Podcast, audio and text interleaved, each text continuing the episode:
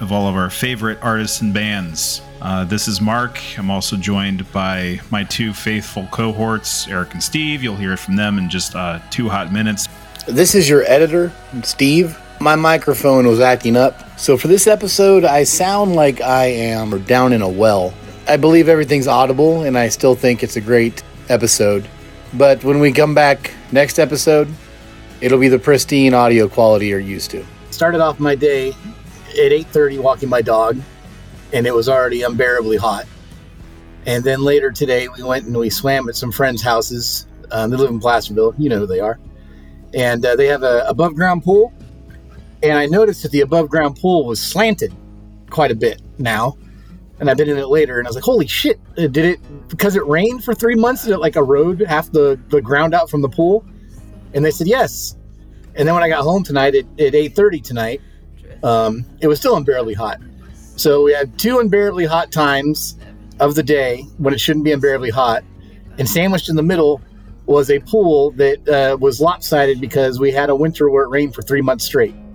Uh, that was that was my day with climate change, all summed up.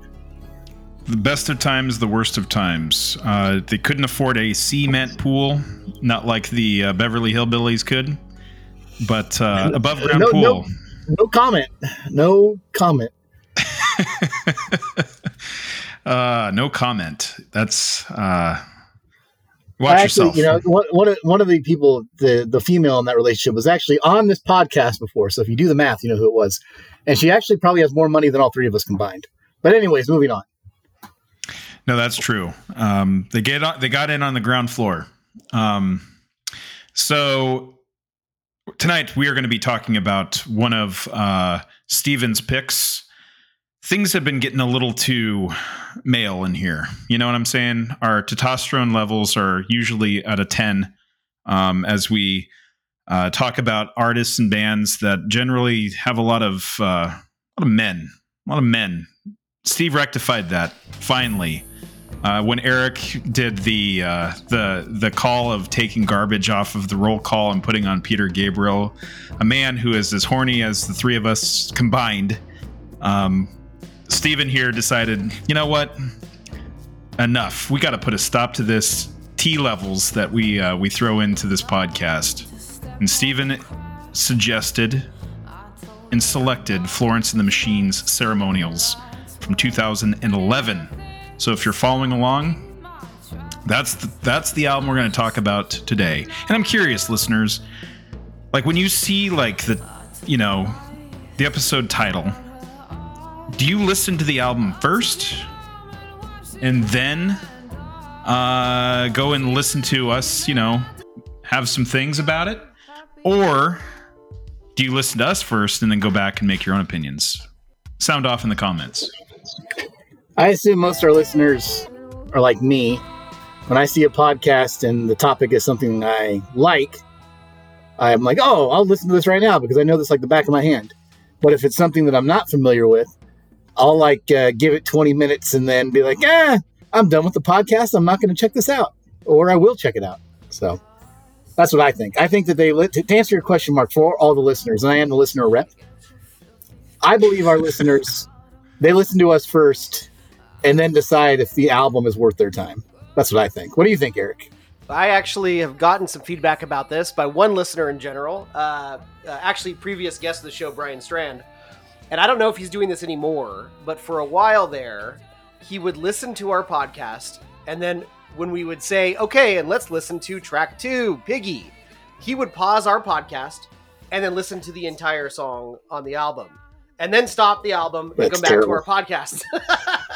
Exhausting, exhausting. It's a, that's a waste of his time. You stop that, Brian. You know you've got better things to five do. hours of his day right there, knowing how long Yeah. our podcasts go. So that, that'll that'll that'll end families. It'll you'll you'll lose your job if you keep that up. It's too much work. but A, so A just for like effort. Fox News, we report, you decide. A for effort. So uh, before we get into, you know, uh, Florence and her m- machine, um, let's go and check what we normally do in our award-winning segments of plugging holes. And if you heard about this, uh, but first, any wrecks, any plugs, any holes that need to be plugged this evening? Like I said, the testosterone levels on this show are always at a peak. Yeah, no, we're real. We're we're a real uh, bunch of b rolls of trains going into tunnels back and forth. Um, choo choo. And no, Speaking actually, of we're all, which, it was Eric's we're all- birthday I was yesterday. gonna say, yeah, we're all forty-two year olds, and uh, yeah, I, I we're. Uh, yeah, I, I think this is the wrong podcast. In case you want something from the manosphere, we're anything but. Um, Jesus, I, I twisted my my nephew spent the night Friday, and I twisted my ankle trying to re- wrestle with the kids, and I'm still trying to get my act together. Two days later, is uh, we're falling apart. Old age. Anyhow, Eric, you're 42 now too. Good for you. That's right. I've joined the club, 42 Club. It's fine. It's fine. Um, Recommendations. Recommendations. Uh, you got anything, Eric? I got a couple. Sure. Uh, there's this movie. Um, I don't know if you guys have heard about it. The Sound of Freedom. Sound of Freedom. It's uh, Angel Studios. No, I'm just kidding. You guys haven't heard. You really haven't heard about this? Oh, with Jim Caviezel. Oh yeah, it uh, apparently grossed more money than Indiana Jones. Good job. Yes. Uh, it was funny about that it's- I was actually I was going to make a Mel Gibson Braveheart joke. Uh, I had no idea that it was it was Jim Caviezel who's Jesus Yeah. in J- Mel Gibson's movie. This is the this is I think this year. those are the only type of movies Jim Caviezel makes these days. It's it's this year's Father Stu. A poor man's a poor man's Guy Pearce. That's what Jim Caviezel is. It's true. Poor you know, he was struck by Pearce. lightning during the making of A Passion of the Christ, but that's neither here nor there. Right there, you go. I'm sure he was. But what is your recommendation besides The Sound of Freedom, which, uh, you know, All right. I'm well, uh, upset with Cinemark for not uh, stacking the theaters with that one. So Uh, oh yes. Um, so there is a oh Eric heads out there have been probably uh, you know feeling feeling my pain. There's been a drought in the industrial music genre, but just last month, eh, the old stalwarts, uh, the, the the of the industrial metal subgenre, Godflesh released an album called Purge. And it it it, it it's chunky and it it, it rocks.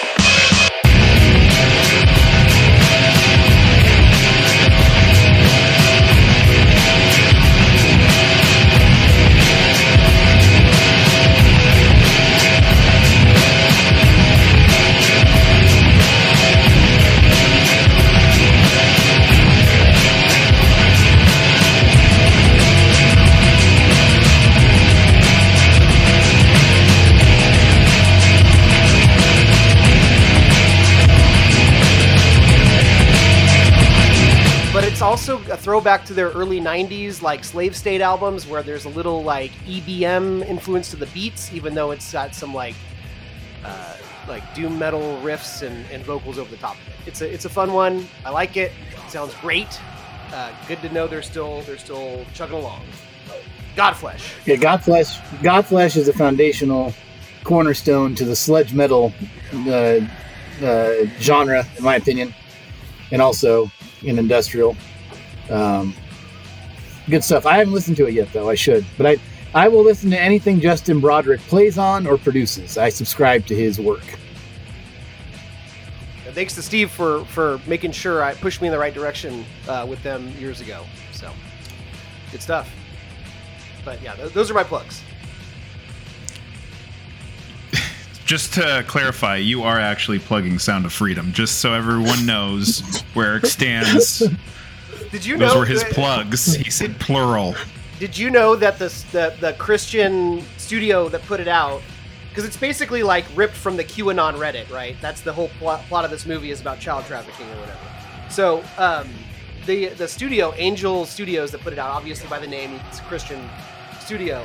They got their start being you could send them DVDs of say Police Academy, and they would edit out all the bad words for you and then send it back to you. Like this is this is the production. They made a lot of. They made a, a shit ton of money off Titanic, and I'm not being sarcastic. That was the. Yeah. Can you take the titties out of Titanic when he paints her like the French girls? I, Uh, I Oh, can't man. have I, I can't have my sophomore high school class watching such things. Yeah, yeah. To be a 12 year old in that household, just no fun. No fun. No fun at all. But no, I'm not. I'm not. Uh, you know, I'm not.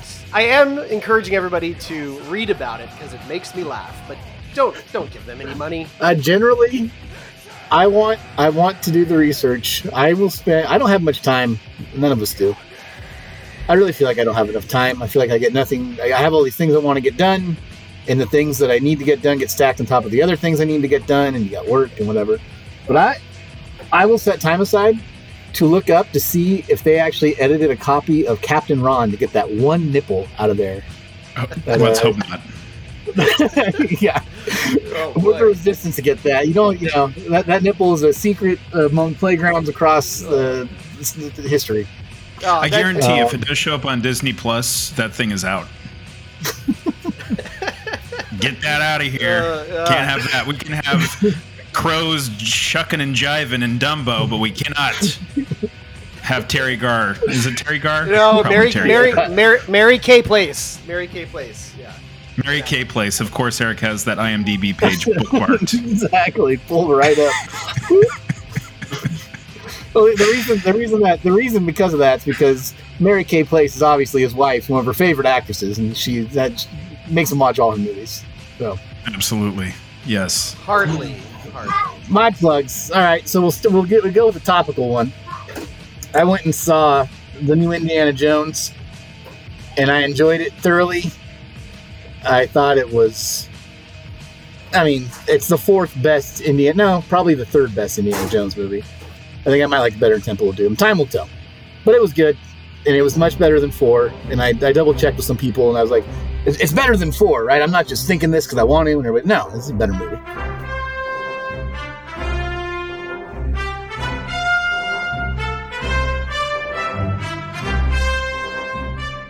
I really liked the Fleabag lady. I never watched Fleabag, but I liked her in this movie. Uh, Phoebe, is great. Waller Phoebe Bridge. Waller. Yeah, good stuff. Funny, uh, smart, uh, could punch. Uh, really, it was it was fun. I, I'd watch a spin off with her character.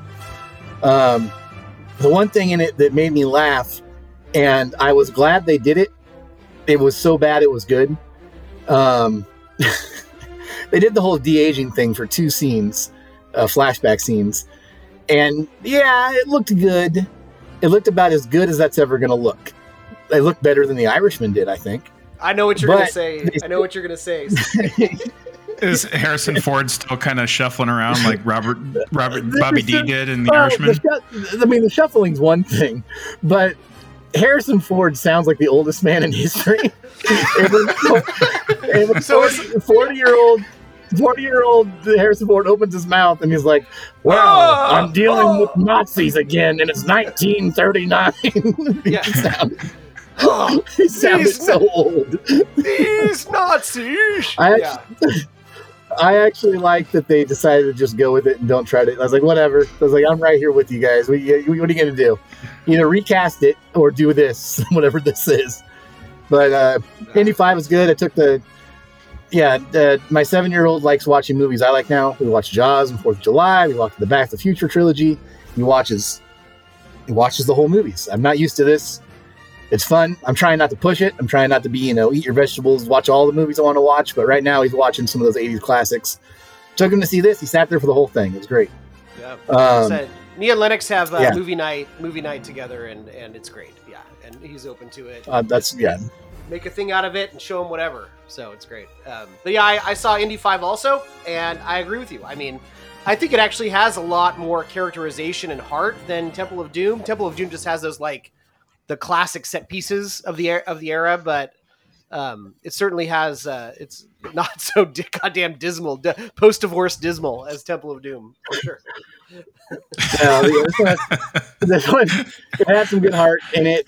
Um, it had a lot of. Ch- I mean, all the Indy movies are chases for the MacGuffins, but this one just felt like a constant chase. That's fine. One thing that was funny was another scene with old age stuff.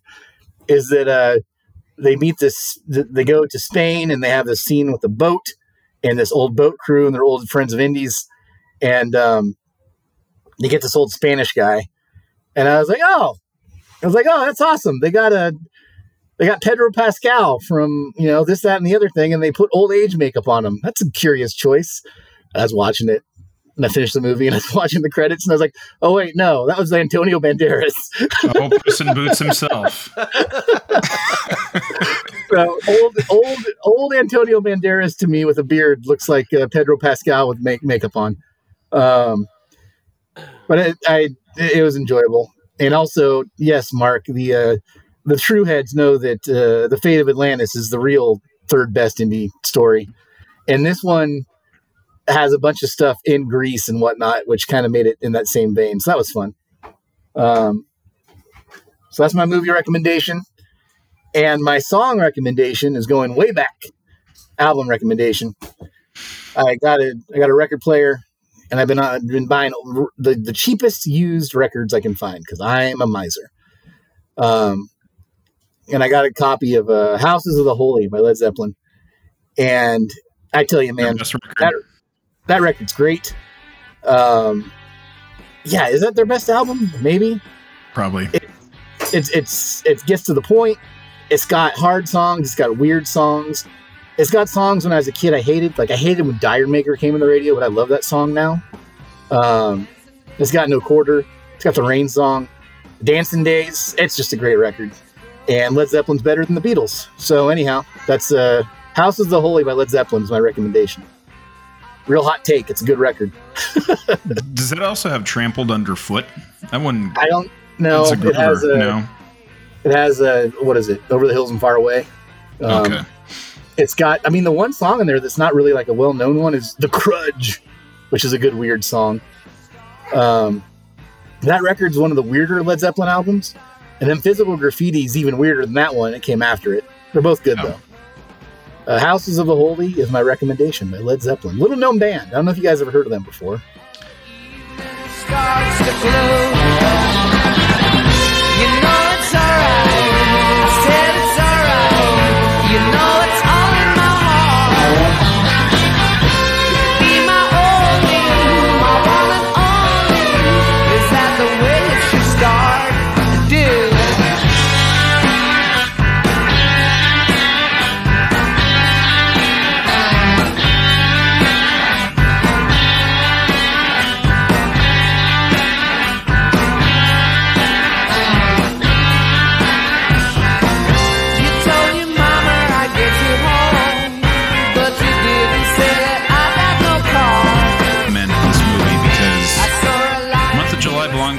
Cruise last year, took the world by storm with Top Gun Maverick, and he's doing it again. What so, about the year before that? What did he put out the year before that?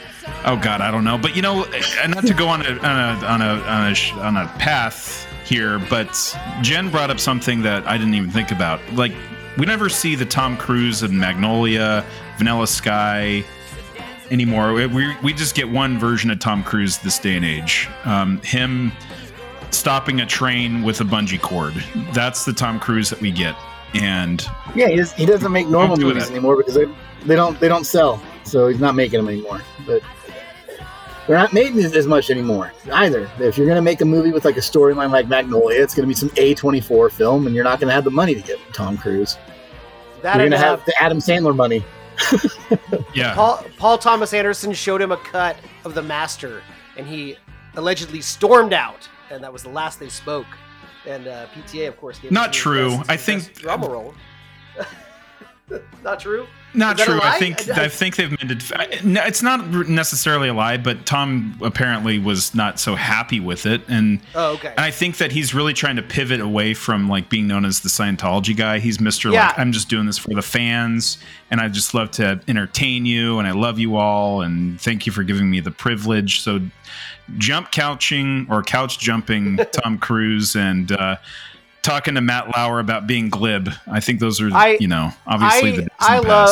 I, lo- I love Tom for trying to save cinema and all that he does. Like like he will he will do- he will go out doing a stunt and that's how he wants to go out and I think it's great. It's he's he's amazing.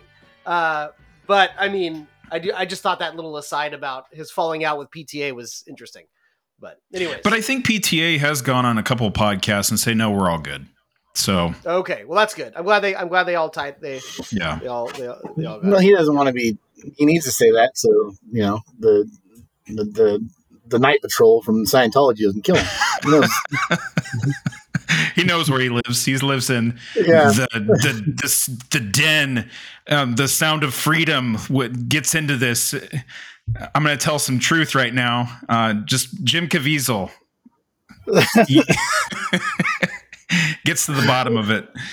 Um, all right, All that's right. enough of that. All right, we've said Jim Caviezel's name more than three times. He's going to appear in my house. Um, so if that's enough with the Rex, let's go on to Have you heard about this? Have you heard about this? I've got some news items I want to know if you've heard about.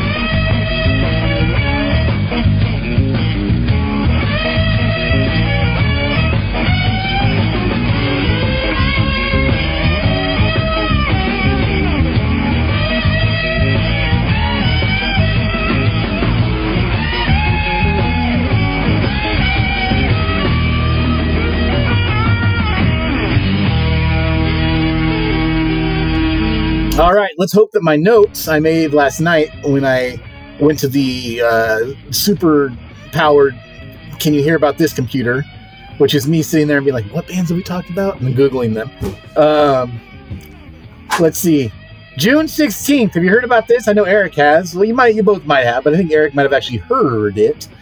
Uh, June 16th, Killer Mike from Run the Jewels put a new album out called Michael. His first uh, solo album since Rap Music came out about 11 years ago. Rap Michael. music only came out 11 years ago, huh? Wow. Yep. The album Not called Rap The genre, not the music. Yeah. um, I made a funny. Sorry. Anyhow, I looked for how to mute the host. Um, yeah, his new album, Michael. Eric, have you listened to it? I did not actually. Uh, I read some stuff. Well, uh, where he said he was making a gospel album, and I'm not. I'm not interested. So it's not. No, no. Anyways, all right. It's not a gospel album. I listened to it. It sounds like Killer Mike. Um, it's got a variety of producers. it's not is just LP, uh, which is boycotting Killer Mike because right. of his stance on the NRA. We all know this. I mean, okay, If his Eric like little, his little, little soft, his little soft right politics did rub me the wrong way, but I will listen to it. I'll check it out. I mean, I, I will Soft always love. Run the Jewels. I, I'd give it a B. B B minus. It's good enough. Good enough is what I'll say about Michael by Killer Mike. Um, he's got a an Andre 3000 on it. Usually, Hey, that guy doesn't make doesn't make a lot of music. So that was that was good. That was that. And then, uh, did you guys hear about? I know Mark heard about this. Uh, Dead and Company, Dead and Company, the further adventures of the Grateful Dead. Uh, they played at Oracle in Oakland, and the drummer was wearing a shirt that said "Sell" on it, and uh, green and yellow. And those "Sell" T-shirts have been fly. They've been floating around the MLB, and they are people buying shirts to say, "Hey, Oakland A's owner, sell the team because you're terrible." And they were playing in Oakland, so he wore that shirt. The reason I bring that up is because Jay Lane's the drummer, and Jay Lane used to be in Primus. So he's in uh, he's in the Grateful Dead uh, version of the Grateful Dead now that exists. He's drumming in Oakland. He's from the uh, the Bay Area, and so he wore the Sell shirt. That made me happy as a fan of Primus. The old Jay Lane protesting. What do you think about that, Mark? Did you hear about that? I didn't hear about that until you brought it to my attention. First, I was more like, "Oh shit, Jay Lane is with Dead and Company." I know that John Mayer every now and then floats around into uh, that orbit, um, but with the Fearless Flying Frog Brigade also in full swing, I was thinking, why isn't he drumming for Les right now? But whatever. Obviously, he's got money to, to get made. Maybe he hasn't been working with Les, and I don't know. That's a blind spot. Like ever since, um, you know, Les, we, we talked about old Primus, so we don't really need to get into his weirdness.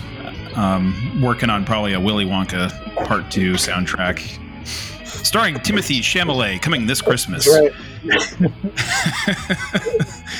Uh, yeah, but that's cool. I'm glad. I mean, uh, the more that I want the Oakland A's to stay, because it seems that uh, not to get into too much of a sports talk, but the A's once they move to Vegas, which seems like they're going to get rubber stamped their way through that.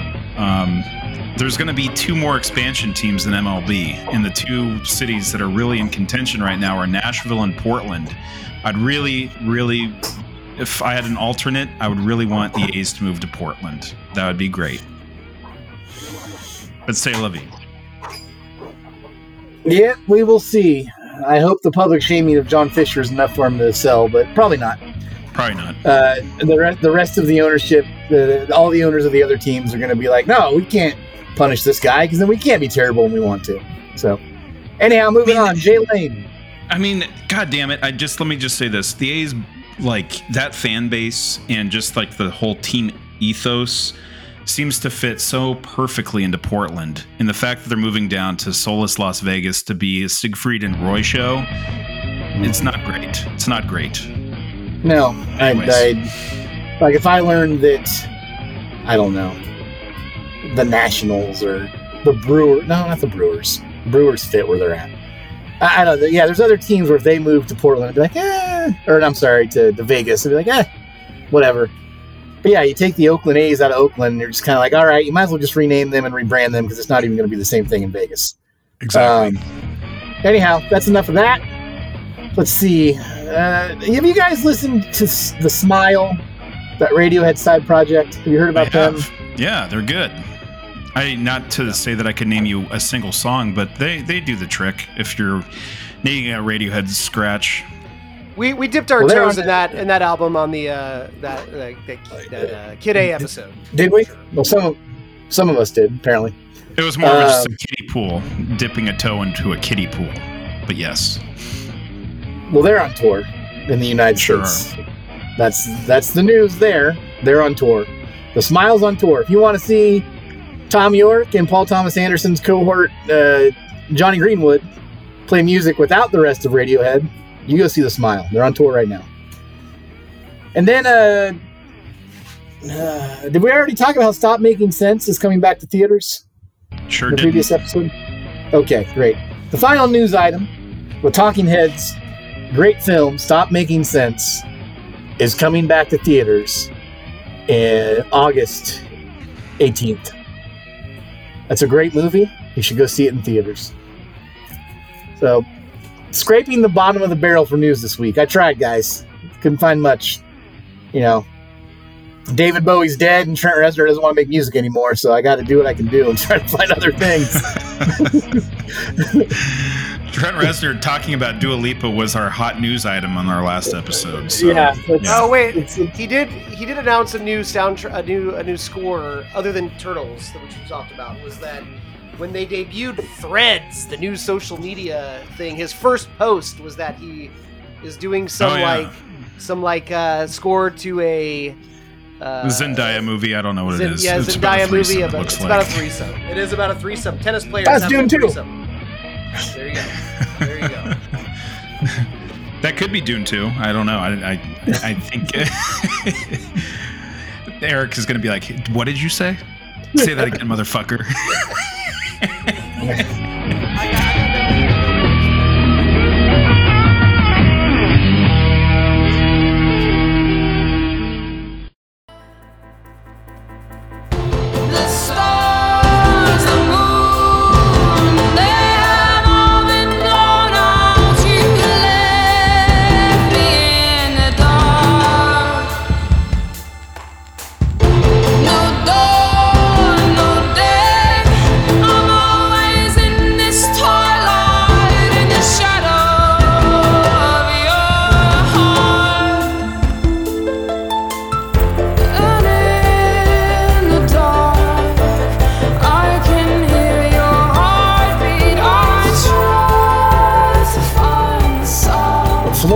the Machines 2011 album Ceremonials is what we'll be talking about tonight. It's a 12 track record that I picked. Um, we'll go in a little Florence history and then we'll just dive right into it. I think it's appropriate that we're talking about Florence and the Machine after talking about the Arcade Fire. Arcade Fire being one of the biggest indie acts of the zero zeros and and the the tens into the twenties. And Florence and the Machine is definitely an indie pop act that followed them that has a very big sound. That uh, you know, there were times where I'm sure they were both up for a Grammy. So good, good band to be following up the Arcade Fire with. Uh, a little bit of the Florence and the Machine history. I mean, it's it's Florence and the Machine. Uh, Florence Welch, um, an art school kid from London, and uh, the, band. You know, they got together in 2007. They put out their first album in 2009, which was Lungs.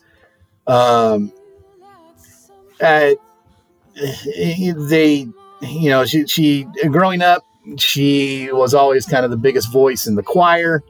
She was also kind of a scamp, and she put those two things together and went to art school. Started listening to The Cure and Siouxsie and the Banshees, and uh, formed a band. Pulled from the those genres of uh, I don't know ghosts and haunted houses, uh, being in love with each other, um, but also just as much. You know, when she was growing up, her parents got divorced and she was young, and she immediately had two step siblings that uh, made her very protective of what was close to her, and uh, also a grandmother that unfortunately died of suicide. Uh, you roll all that stuff together, and you can kind of see that in some of her lyrics.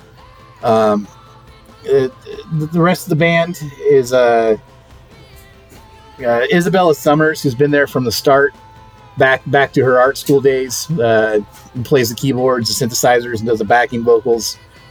Robert Ackroyd, he's been in the band since the start. He plays guitars and the bass. Tom Monger, who's been there since the start. He's the xylophone, percussion, and the harp. So you know that guy should get a uh, whatever they're all making. The guy that plays the harp should be making more. Um, uh, Cyrus Bayandor joined the band to play bass in 2018. Uh, Aku Tedic joined the band in 2018 and does percussion and keyboards. Dionne Douglas joined in 2018 and plays the violin. And Loren Humphrey joined in 2018 and plays more drums. And this band has a lot of drums, so that's why they have a lot of uh, drummers. But the, way they got their start, like I said, 2007, they were kind of just running around London, Isabella and Florence, uh, kind of new romantic gothic kids, staying up late and drinking all the time and writing songs while they were drunk. Uh, the name Florence and the Machine came from Florence's teenage collaboration with Isabella, Machine Summers. And uh, the first time they performed, they named themselves Florence Robot Isa Machine. Uh, it was kind of a private joke. They took a look at it, and then when they started writing more songs, they're like, "There's no way that we can, even even in the in the weird London art house world, Florence Robot Isa Machine. No one's going to come see us. So let's change it to Florence and the Machine." considering she was a Siouxsie and the Banshees fan, uh, I can definitely see the connection there.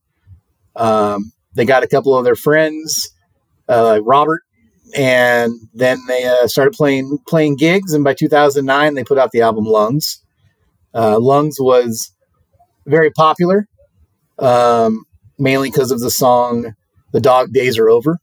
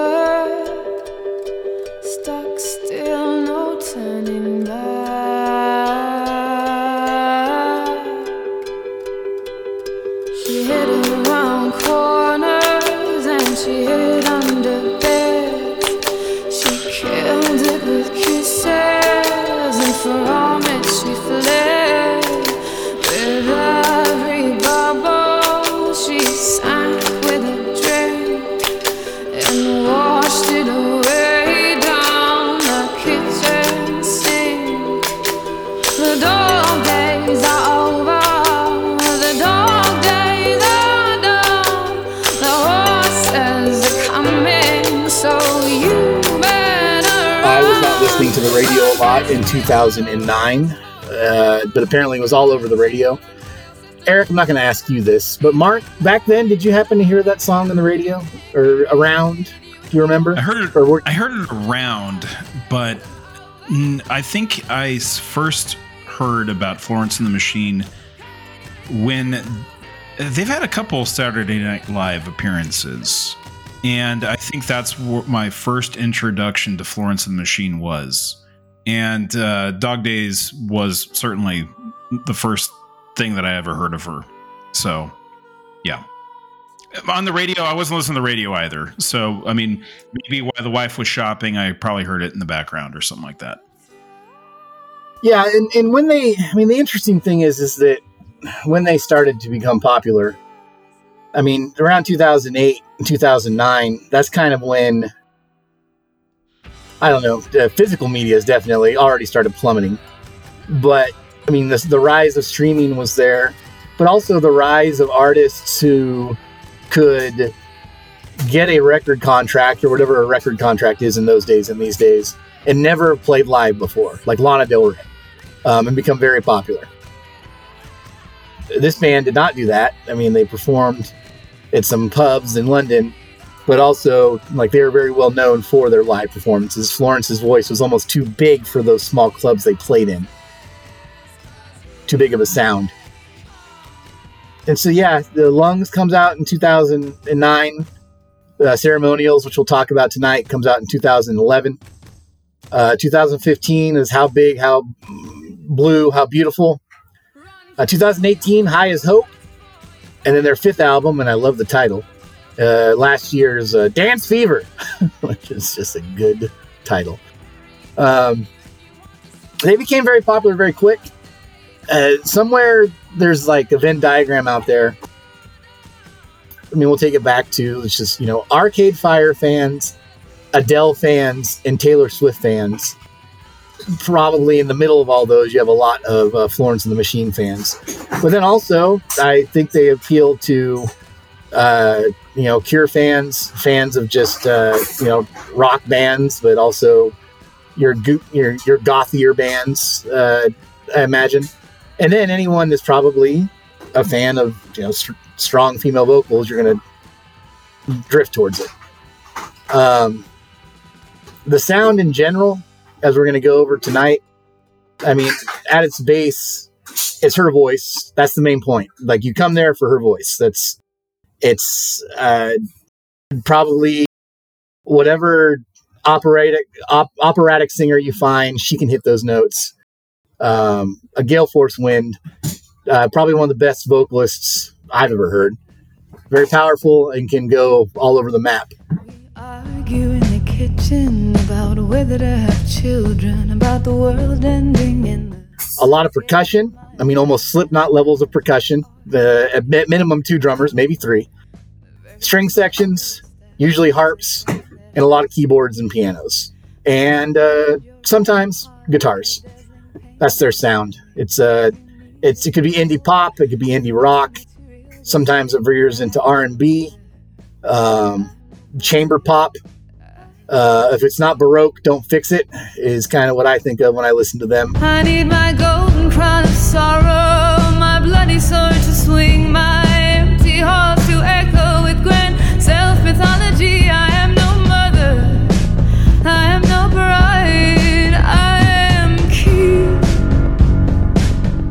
And uh, yeah, that's kind of Florence and the Machine in a nutshell. It's usually not what I it's like. If you look at my record collection, this is the only band like this that I kind of listen to that sounds like this. I mean, I don't know. I like Adele too, but what it, it, the only similarities between her and Adele is that they're both very they're, they're both younger women who got popular around the same time and have great voices. Adele drifts more towards typical R&B fare, where this is much more alternative rock with a powerhouse vocalist. So that's kind of the summary Florence and the Machine. I'm sure there's people listening to this right now that could explain them better than I can, and that's great. We're not experts about everything we talk about, even when we love it. Uh, my vocabulary to speak about this band is not going to be nearly as in depth as if when we're talking about something like Behemoth or KMFDM.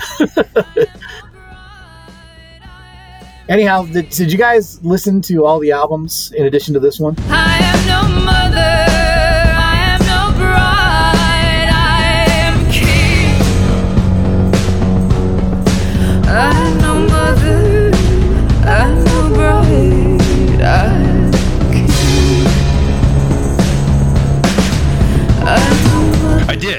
Did. I uh, see. It was a quick, brisk run through. Only five studio records. I didn't necessarily listen to all of the different accoutrements, like because if you look on. It, Yeah. There's a lot. There's deluxe editions. There's complete editions. There's B sides. There's singles. Um, I mean, like if you're a, a big super fan, there's a lot of material outside of the five studio albums to really dig into. A lot of Um, remixes for the Eric heads out there. My God, a lot of remixes. and a lot of her music and we'll talk about the track by track kind of lends itself to remixes um, especially kind of her more poppy stuff but or their poppy stuff it's not necessarily just florence there's definitely a Yeah. band effort here and i have to always like correct myself on that hmm Yeah, because without that band, I mean, if she was just wailing, it would still be good. But no, the band they put in some work, man. It's, it's a, and the writing too. When you look at the, you know, uh, the the main four that have been in the band the entire time help write a lot of the songs. So it's definitely a band effort. Yeah, I mean, um, looking at the discography, um, you know, spoiler alert. I know we're not really going to go through a analysis on each of her studio albums, but I'll just say how big, how blue, how beautiful. Uh, that one took me by surprise. Her third record from 2015. Uh, it has some incredibly rocking moments uh, that you don't really necessarily see very often on the rest of her catalog or the rest of their catalog. Excuse me.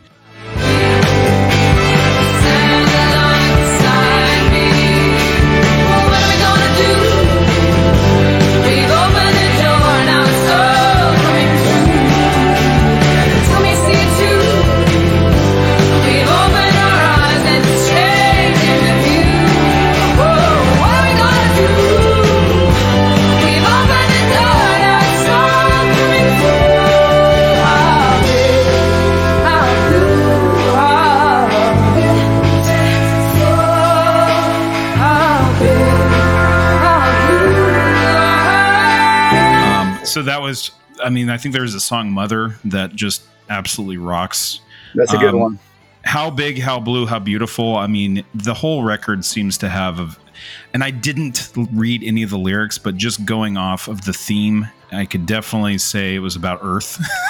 it seemed that way, at least, um, or just nature. Um, I don't know. That was the kind of the the thing that I was like, kind of. Uh, my brain was sticking to on that one. My least favorite of hers was the 2018, uh, and it wasn't necessarily bad. It was just kind of more sparse and more stripped down. Was High as Hope, uh, and uh, but Dance Fever, Ceremonials, and Lungs. I mean, she, they have a pretty consistent discography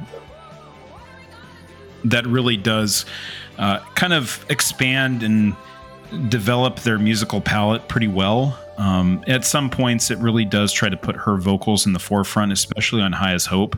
I like more of the band effort where the production values is just really more layered and, and complex.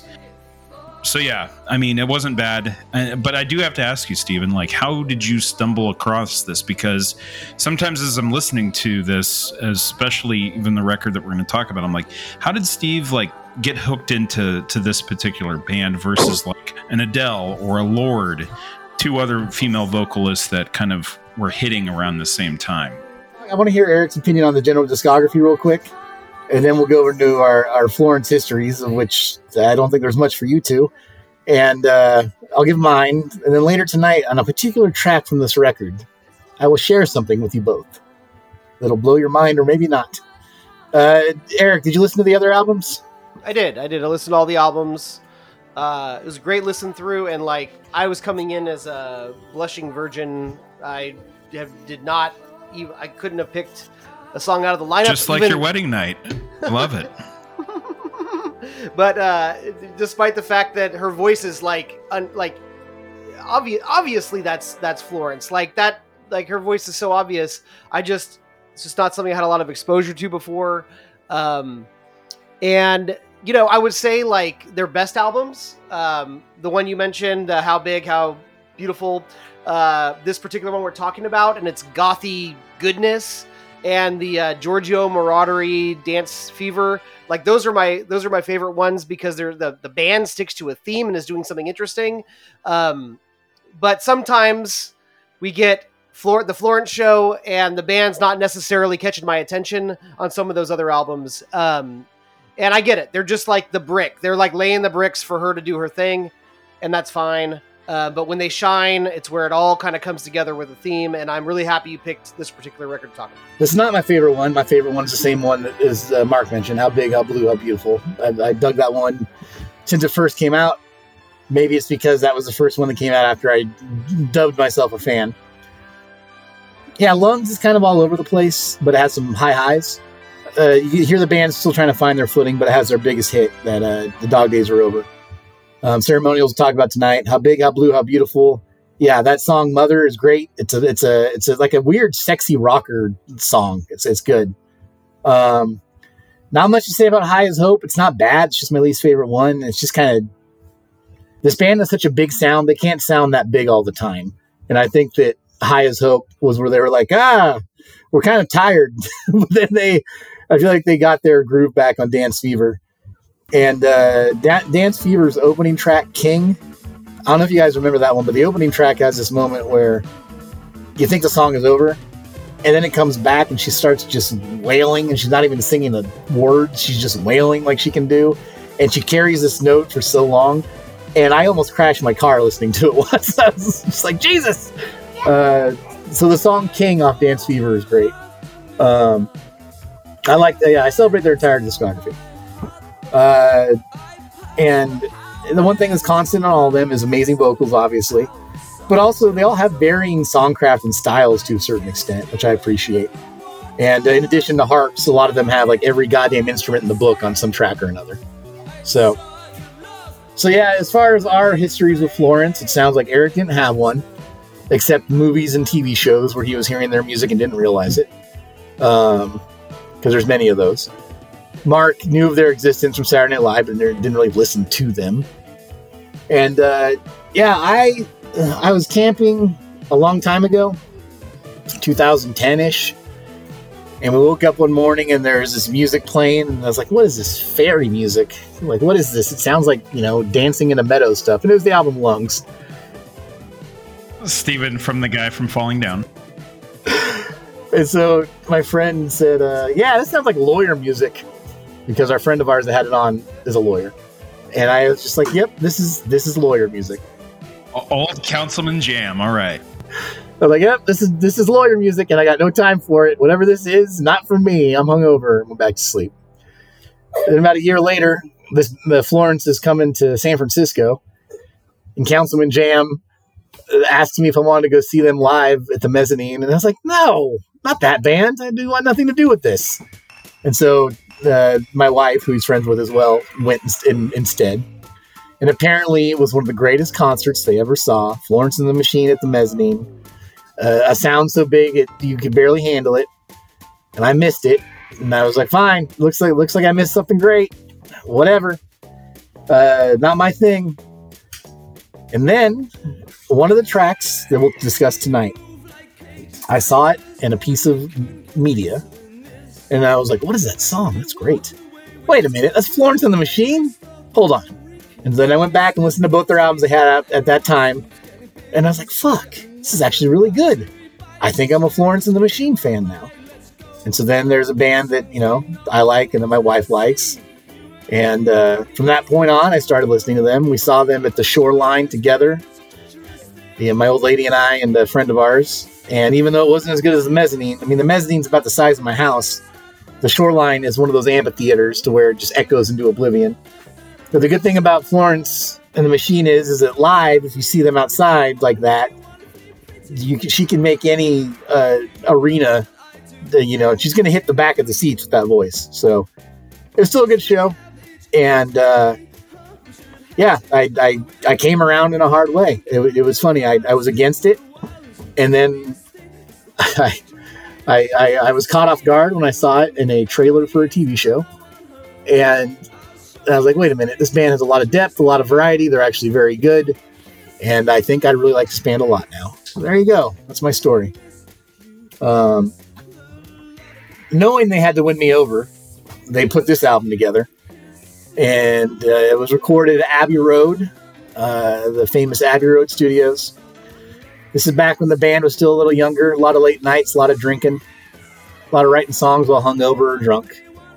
But uh, it all came together pretty good, and we should start talking about it. So let's take a five minute break. Nah, not five minutes, three minutes. Just take a break. And we'll come back and we'll talk about the first song on the album Ceremonials, which is Only If For a Night. Always the right way round.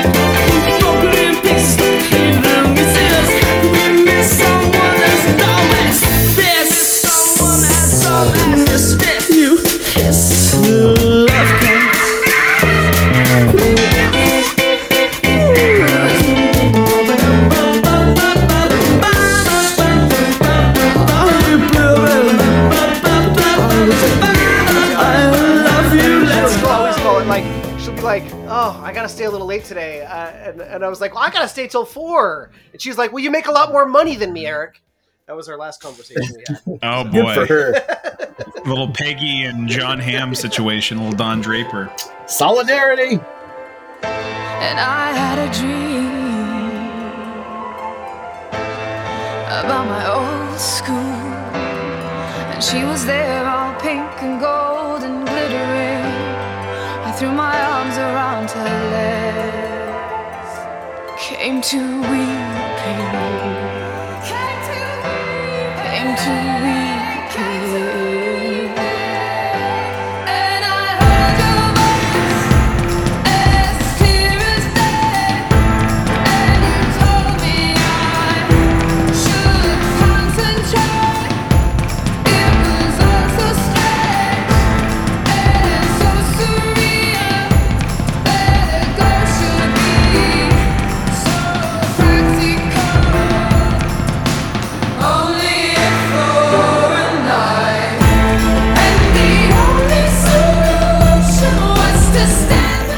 A Four Night, the first song off of 2011 Ceremonials, which the album was released to reviews that uh, were just stellar.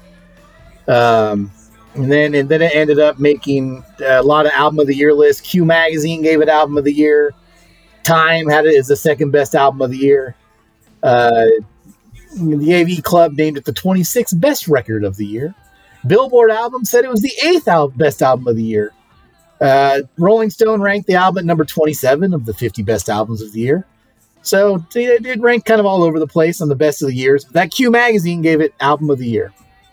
Uh, a lot of people said, "Yep, this is a good, good, good progression from the album Lungs." It sounds like they kind of figured out what they want to do and they're going to stick to it. I- i- Is the opener of the album, and I didn't compare them side by side but I, I do think that the records, Lungs, and this one, th- this album, even though it has a bigger sound, I think it's pared down from Lungs. I don't think there's as much instrumentation, uh, but the sound is still very large. And uh, I mean, th- this song is like many of the others. It's going to have a lot of harps. Um, Florence and the Machine use about as many harps as uh, probably the only other comparable artist is uh, Joanna Newsom uh, who's married to Andy Samberg, who's also an Oakland A's fan. Uh, sitting around listening to Joanna Newsom a lot, but I know she's a harp player. But yeah, this song has a lot of drifting harps and pianos, a lot about singing, about memories, about school. And then after about a minute of that, you just get the drums, and then the bass, and then the violins. And this album's telling you with the first track, like it's going to have a big sound, and you're just going to deal with it. And you kind of get the idea of it right out of the gate. Uh, booming pianos and lyrics about standing there and fighting. And that kind of sums up a lot of uh, Florence's ethos. Um, she has a lot of lyrics about, I'm not going to take this anymore and I'm going to fight back. A lot of the other lyrics you're going to have from Florence is in this first track. Such things as ghosts, graveyards, rituals, ceremonies, dream imagery, uh, all tied together with a bunch of uh, snapping and pounding and clanging And I think it's a great opener because you can't open with track two, which is an even better song. So you're going to start with Only for a Night. Uh, it climaxes with a bunch of chants and stringing and violins and a bunch of vocalizations on top of each other. And this is not the first time this album makes me think of the movie The Witch and how it ended. It, and it's it's it's not it's not the first time or the last time uh, that I'll bring up The Witch tonight. You you brought up Andy Samberg. I just was watching the film Pop Star Never Stop Stopping today, and my my kids came down to sit and watch it. And my kids are teenagers, uh, or preteens and teenagers, so there's some bad language, whatever. So they were they were loving it. They were howling. And then a, and then the then the dick scene shows up. that was I was like I'm I'm sorry, children. I'm so sorry. Oh boy, but they loved it. It that went over like gangbusters. The dick Okay. scene or the movie? The, the whole Both? movie. The, the, the whole movie. The whole movie. Dicks and all. No, my Tul- my Tallulah, Tallulah was like hand over eyes during that. She didn't want to see any of that any of that nonsense. Uh, all right. Well, no one if- ever does. Only if for a night. Uh, lyrics. She wrote it about a dream she had, a d- deceased grandmother giving her advice that she could actually use in real life. This whole like just kind of giving her strength kind of thing. Um, and it and there's some little imagery here that will that will tie threads throughout the album. Actually, this is a great follow up to Arcade Fire. There's a lot of of ocean imagery in this album. Um, and it, right off the bat, oceans and ghosts, setting the table. Like I, if you take a shot every time they bring up a river or an ocean on this thing, you're going to be drunker than if you took shots when uh, people pop up as cameos in True Romance. Oh yeah, oh yeah. Uh, so like you know, right off the bat, I'm a big fan of her lyrics. Um, she is very dramatic and theatrical in her delivery, and she can back it up with some pretty heavy uh, lyrical content. And it's never always just uplifting rah rah. It does feel that way, but it's there's always a an anchor to the um, the underside of that and the and the heavy emotions that come with it. Um, it's it's it's slow. It's a little bouncy. Um, it's a lot. it's really a swirly song. Um, based on our our Pod Like a Hole algorithm, I don't know if it would be a track one. Ideally, maybe a track two. But the way it sets the stage for the rest of the album, I think it works. Yeah. So this opener, it has a huge sound. Uh, not only I feel that it could fill a concert hall, but I feel like it could f- like fill a shoreline amphitheater where uh, there's a lot of space to really fill in that particular theater. The vocal delivery of only a four a night is an earworm. Uh, it's great. I think that what Florence and the Machine, especially on this record, uh, they have some hooks in a lot of their songs, and most of their songs. The performance lends itself to a female warrior about to hit the battlefield with orchestral drums, providing volume to the song, which I think is their stock and trade. When I dived in a little further about what the the meaning of this song was about, um, you can kind of see it in the lyrics that you know she was having a dream and she saw her grandmother, who she was obviously very close to, and I did not know that she passed away by suicide. Florence was only 11 when this all happened, apparently. And she was giving Florence some advice about her career. Uh, she was also inspired by Joan of Arc, uh, who also had a song by our previous subject called Joan of Arc on uh, Reflector by Arcade Fire. But yeah, this song has church bells, and that was the inspiration for Florence to write a song about her grandmother. And at first, you know, the song called Only a Four a Night, it could be about the F U C K N, but it's not. I mean, it's, uh, it is about, you know, she was able to hold on to some of these feelings and emotions only a four a night through a dream. It's good, sweet stuff. And um, it's a great opener. Big sound. I give it a check. I like it. Is there's multiple songs in their discography, and especially in this album, where if you're a one-brained, uh, the fucking boring guy like we are, you're like, was this about fucking? Yeah, Like me. I think this is about fucking. It's not, but it could be, I guess. yeah, no, she's much more poetic about such things than we are. Um, and Eric, to your point, you're always a lyrics guy. Yeah, I I and I'm not typically just because I'm, you know, usually I'm like ah, I I like the sounds of words more than the words they mean. But with her, obviously, you can hear every goddamn word. She enunciates it, and she's a great lyricist, in my opinion. Um, sometimes she gets a little uh, dream journalist, but whatever. That's uh, some some great stuff comes out of it. Um, so yeah, we'll move on to "Shake It Out," track two.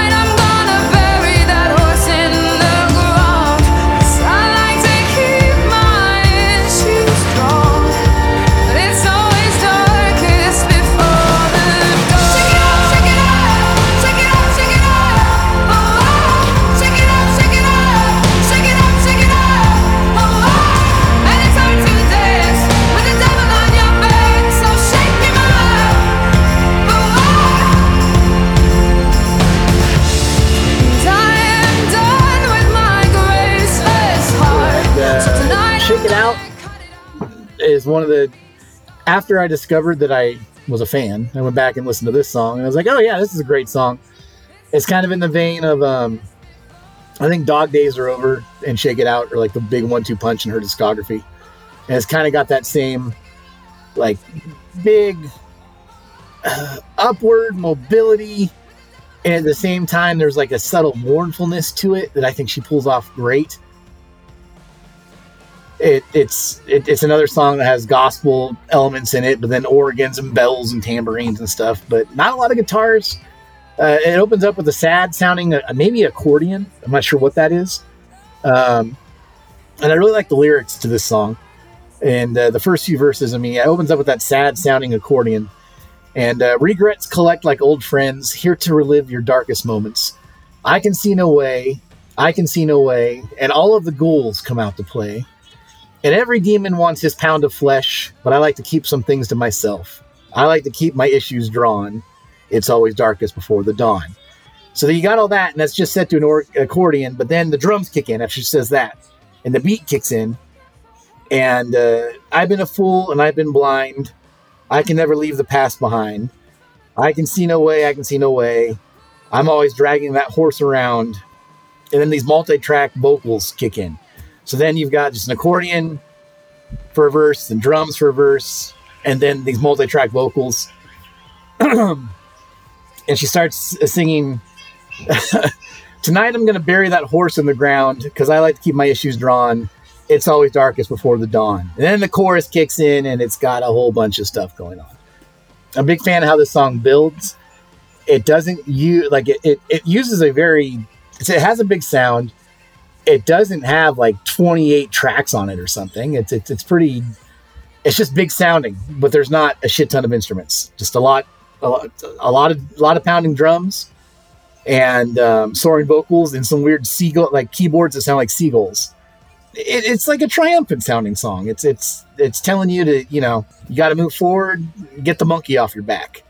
Is this about something as banal as uh, ending a relationship? Maybe but it could be about marching into that uh, job and telling them to fuck off, or you know, uh, dealing with the bully at school. Uh, I, I feel that some of her lyrics, even when they're, I wouldn't call these lyrics basic, but this theme of the song "Shake It Out," this is nothing new. This is nothing groundbreaking. It, it's telling you to do what you got to do to move on. But I feel like songs like this can be like uplifting, triumphant, and vulnerable at the same time and this could appeal to a child as much as it could a full grown adult. And I think that's a difficult thing to do. Big fan of, of, of Shake It Out. And again, it uses the imagery of like, you know, ghosts and, and the, the, the, stuff she returns to, but also this image of dragging a horse around. And then you're going to leave the horse in the ground. That's a very Florence Machine way of putting like, yes, you know, all your issues, you're dragging all your issues around. Why don't you just leave them there? Dragging a horse around, I'm going to bury that horse in the ground. I love the way that lyric comes across. It's always darkest before the dawn will always be a line that's etched in my brain from The Dark Knight. Um, Aaron Eckhart's Harvey Dent says it. So whenever I hear that in any sort of context, I just think about The Dark Knight and uh, Christopher Nolan's finest film. And uh, um, but it's another big sounding song. It brings to mind that other empowerment song by Taylor Swift that you uh, kind of sniffed at a little bit. They don't sound anything alike, uh, but they think thematically they do fit. Hey, I didn't sniff at it. I love that song. No, I just it's Oh, I didn't. Yeah. I mean, I wouldn't say you sniffed at it. That song is is great. great. Um, who- I, I would say that you were that you were sniffing at to kind of tee me up. I, maybe you were caddying my oh, my two, my two driver things here. shot. One, I like that song so much that I need to make it everybody aware that you know that's a good song. But also, I don't want to piss off the Swifties. I mean, Jesus Christ, they'll take this Oh, they'll take this God. podcast down. So I mean, it's uh, either the Scientologists or the Swifties that are going to get us, and I think the Swifties have uh, more of a like an organization to be feared. So, yeah. Uh, but it's just about that feeling of not being encumbered by haters slash regret. Um, I think that both things work. Um, obviously, Taylor Swift deals with it in a very bubblegum pop way, but man, a, a good song is a good song, and this is a good song as well. Uh, this was apparently the first official single, which is no no question. After listening to this, this is one here is right down Broadway. It's a fastball right down the middle of the plate. It was voted as 2012's track of the year by NME magazine. Um, it's uplifting musically, and this is the trick that uh, Florence and the Machine love to pull. Um, either having uplifting music where she's then kind of talking about demons and shaking things out and having a little bit more of a cathartic uh, sensation that's happening. And it definitely feels like another female warrior getting ready for battle. And I'm okay with that. I think that, you know, she's got this musical palette that they tend to go with that makes you feel like ready to take on the day. So, yeah, you mentioned all the lyrics that I really gravitated towards too. Um, it's a triumphant track. Uh, the or you know the music on paper mathematically doesn't necessarily draw me in. The background music, however, the organ work and the crunchy drums keep it in this kind of gothy cathedral sound that really keeps it in theme with the album. Um, and it every time it sounds a little bubblegummy. The lyrics are super depressing, um, and then it just rises to a banger chorus. Um, it's great performance, and um, it's not actually like encouraging you to deal with your demons. Just kind of dance with them, I guess. Like that's kind of funny. That's kind of a funny premise. Anyways, it's uh, not my favorite track on the album. Maybe not even in the top three, but I can see why it's their first single, and it's fun to listen to, and I enjoy what it's about. I really dig the line, I am done with my graceless heart, so tonight I'm going to cut it out and then restart. That's good imagery. Uh, our new our Good new stuff. friend of the show, Rob Harvilla, uh, from the 60 Songs to Explain the 90s podcast, at the time he was writing for Spin, and he wrote, Consider rapturous call to arms. Shake it out. It's a feast of droning organs and concussive, concussive drums that begins as an assassination martyrdom attempt throwing Flo to the cliches instead of the lions. It's always darkest before the dawn. Damned if I do and damned if I don't. At the end of my rope, it's a shot in the dark. And the all time Catholic hymn classic, It's Hard to Dance with the Devil on Your Back. Yet she rips the throat out of every line with that bazooka alto and turns even the banalities into profundities. I, I agree with that. Even even if she's using cliches, the way she delivers it turns it, you know, you can't deny it. So Thank you, Rob. Um, yeah, great song. And we're going to move on to track three What the Water Gave Me.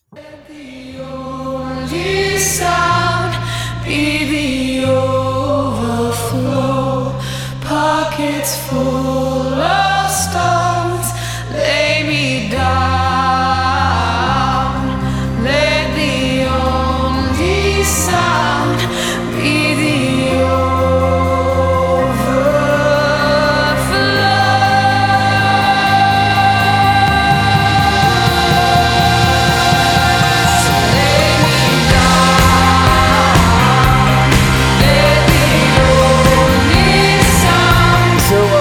Gave Me is a little bit more epic in sound and lyrical scope, I think. Uh, you've got descriptions of Atlas, you've got kids being swept out to sea, and I feel like there's a little bit more fiction than the uh, previous two tracks on here. Um, there's more water imagery. It's a lot about drowning, and um, even though this is like a five minute track that has soaring uh, imagery about drowning, uh, it's still a pop rock song. Um, uh, it's actually a part of it's about Virginia Woolf's death and uh, how she walked into water with pockets full of stones. And if any artist we're going to talk about is writing about Virginia Woolf, it's going to be either it's going to be either two bands, Florence and the Machine, or actually Murder City Devils. That's the two. Um, yeah, th- th- this one, this, this track to me, uh, the, the high point of this track for me is the 2.17 minute mark when the, the band rocks in, the whole band, and then there's just some guitar strumming and some harps, and it builds and it just drops back to Florence's voice, and then there's a choir behind Florence singing the bridge. And then everybody in the whole band comes back in with Florence, and they're all fucking rocking out. Um, a lot of ri- a lot of rising action there, and even though it's rocking out, and it's one of the more rocking tracks on the album when it really gets going. Uh, like this one actually has guitars with feedback in addition to the rest of the uh, the band going on. You can still dance to it. Uh, I think this is a great track. Um, I failed to mention that the uh, video for "Shake It Out" had a video. Um, this one also has a video for it. And the video is just the band performing it live and uh, recording the song in the studio with Florence dancing around in the studio. Uh, Florence will dance around in the studio as hard as she will on stage in front of many people. She is a, a great performer. She encourages you to be overcome by the music as much as she does, and it never seems phony. It's good stuff. Uh, this is one of the first songs they wrote for this record. They started playing it live on the tour before the album came out. What the water gave me, Eric. What did the water give you? The Water gave me my third favorite song on the album. Um, it is, and it, you're right. What it's about, uh, Virginia Woolf and all that. Um, also, the title comes from a Frida Kahlo painting, and um, what it's about really is just feeling out of control in life and seeing something bigger and more like uncontrollable, like the ocean, gives you a calming feeling. Like, like, oh, I could do this, this, and this to make that change in my life. I can't change how that wave's going to crash. Like, like that's just kind of like that release into something bigger. Um, it's it starts with a dark and mysterious driving beat. It has this twangy Twin Peaksy guitar. Um, the chorus has a real hook, "Lay Me Down," overflow, and then she teases a little rock out every time it gets to a chorus. But you're right, Steve. Not until that very end, that like after the two minute seventeen mark, then they she she they, they give it to us. They give it to us, and they and they shred and they shred. So um, yeah, this kind of the the uh, just the whole rising action, as we like to say, and the dynamics and the journey the song takes us on. This is a great one. Uh, definitely in my top three. Uh, what the water gave me, and it's the first part of a two song sequential uh, story, I guess, about the water and drowning. So uh, there you go, Mark. Yeah, I mean, um, Florence, whether it's her or whether it's a band effort, they have a great ear for crafting melody and vocal deliveries that are really infectious and hooky. Her "Lay Me Down," it's simple, but it's it's really effective and um, kind of what Eric was saying. I have that in my notes as well. This song builds to an amazing climax that has some great jamming out from the band and it teases that like eric was saying like that is literally from my notes as well but it delivers it at the end of the track. You know it, it uh, it's lack of a better word kind of doing the foreplay until you actually get the climatic cathartic release at the end. Um, i am a sucker for water motifs in art. I think the imagery of the ocean it is something that is both fascinating and terrifying at the same time it is the closest thing to space we have here on Earth. Um, something that is just so sprawling and uncontrollable uh, yet mankind wants to conquer it, and uh, it is unforgiving as the uh, folks on that goddamn submersible. Um, but this song is my favorite song on the record. It's not even in contention for strongest track on the record. It is my favorite song on the record. I don't know how Eric puts this as his third favorite because this Oh. song is a banger. Um, oh, interesting. but uh, this is my favorite song on the record. Uh, Well, put it in fucking rock. I'm done. I, re- I, this is great. I, I respect it. I respect it. It's very close for me. Very close. Third favorite? Third favorite. Do I even know Uh, know there you, are man? two better songs than that one on here, I think. But let's. It's a good problem to have. All right, folks. This Okay, so I'm in the minority. I've got the minority vote, is what you're telling me. this one doesn't Well- make like Well- it has not made me cry two times during my research like my number one choice did, which is embarrassing but true. Oh, I Jesus, can't man. wait. All right, next track. I can't wait to. It's probably lover to lover, um, but anyhow, um, I, I do like this track a lot. This is a home run. Glad to hear everyone seems to be enjoying something that wasn't even on the original list when we came up with this season. Uh, next track, "Never Let Me Go."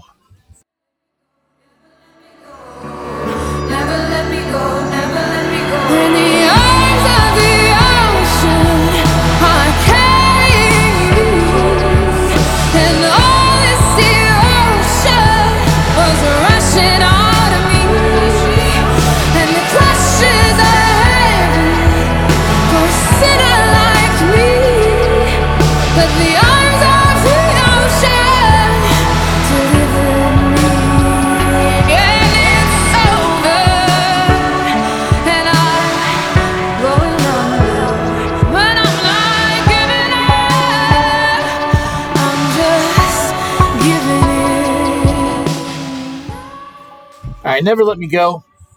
Uh, there are no bad songs in this album, but this one is the to me to quote Eric when he was talking about a band that is very good and is not basic at all. This is the most basic song on the album to me.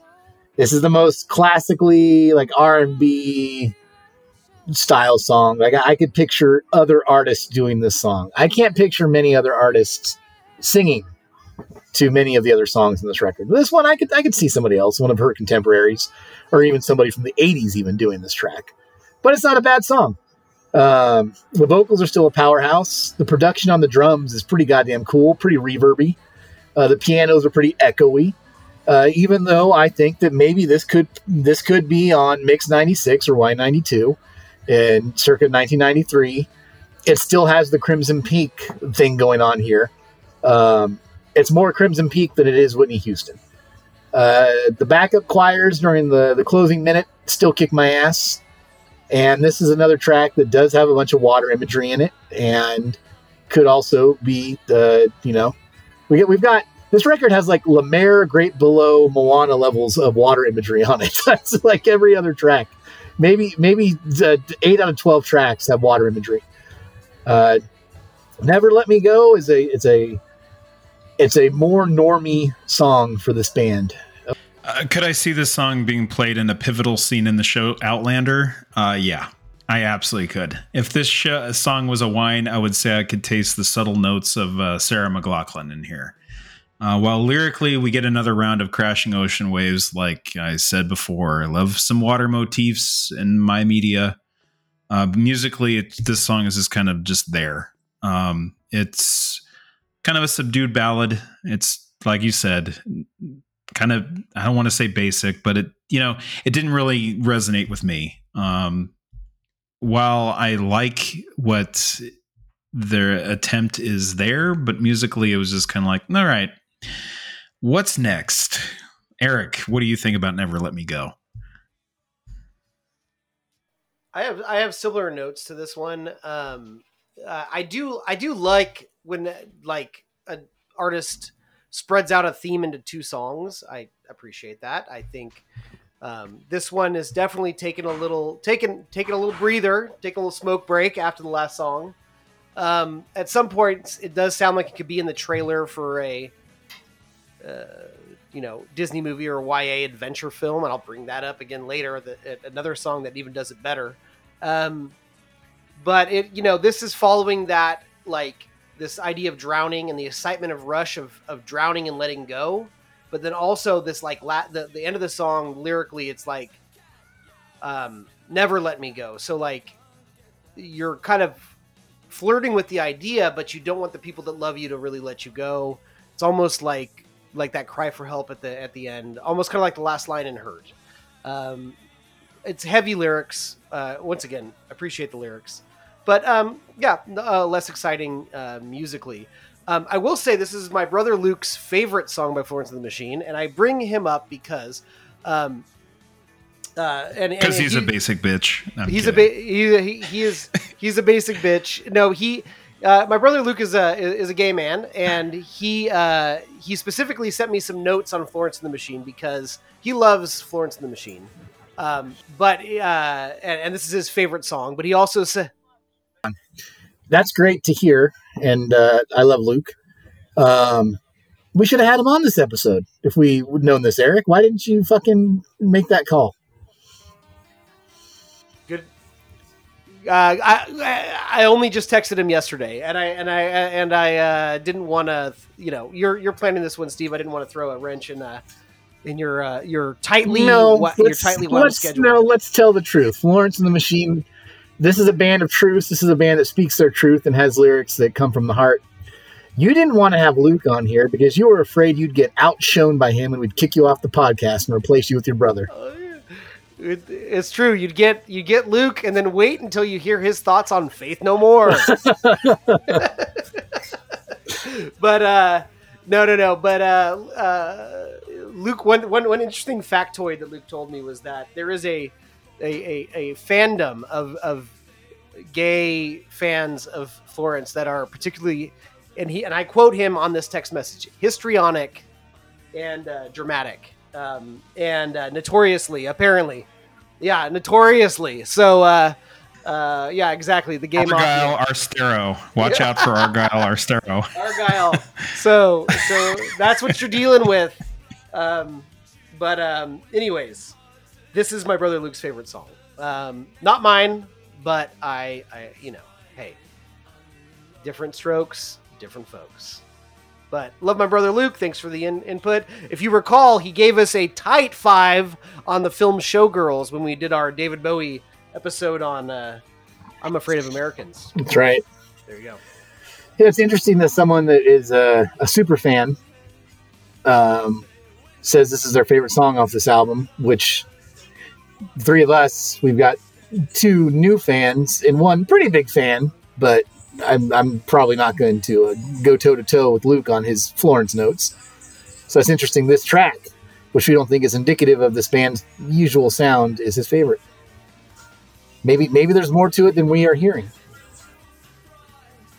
Maybe. Uh, it, it- also, it's it's maybe the song most likely to appear on a Andrew Lloyd Webber musical. Uh, so that that might explain that as well.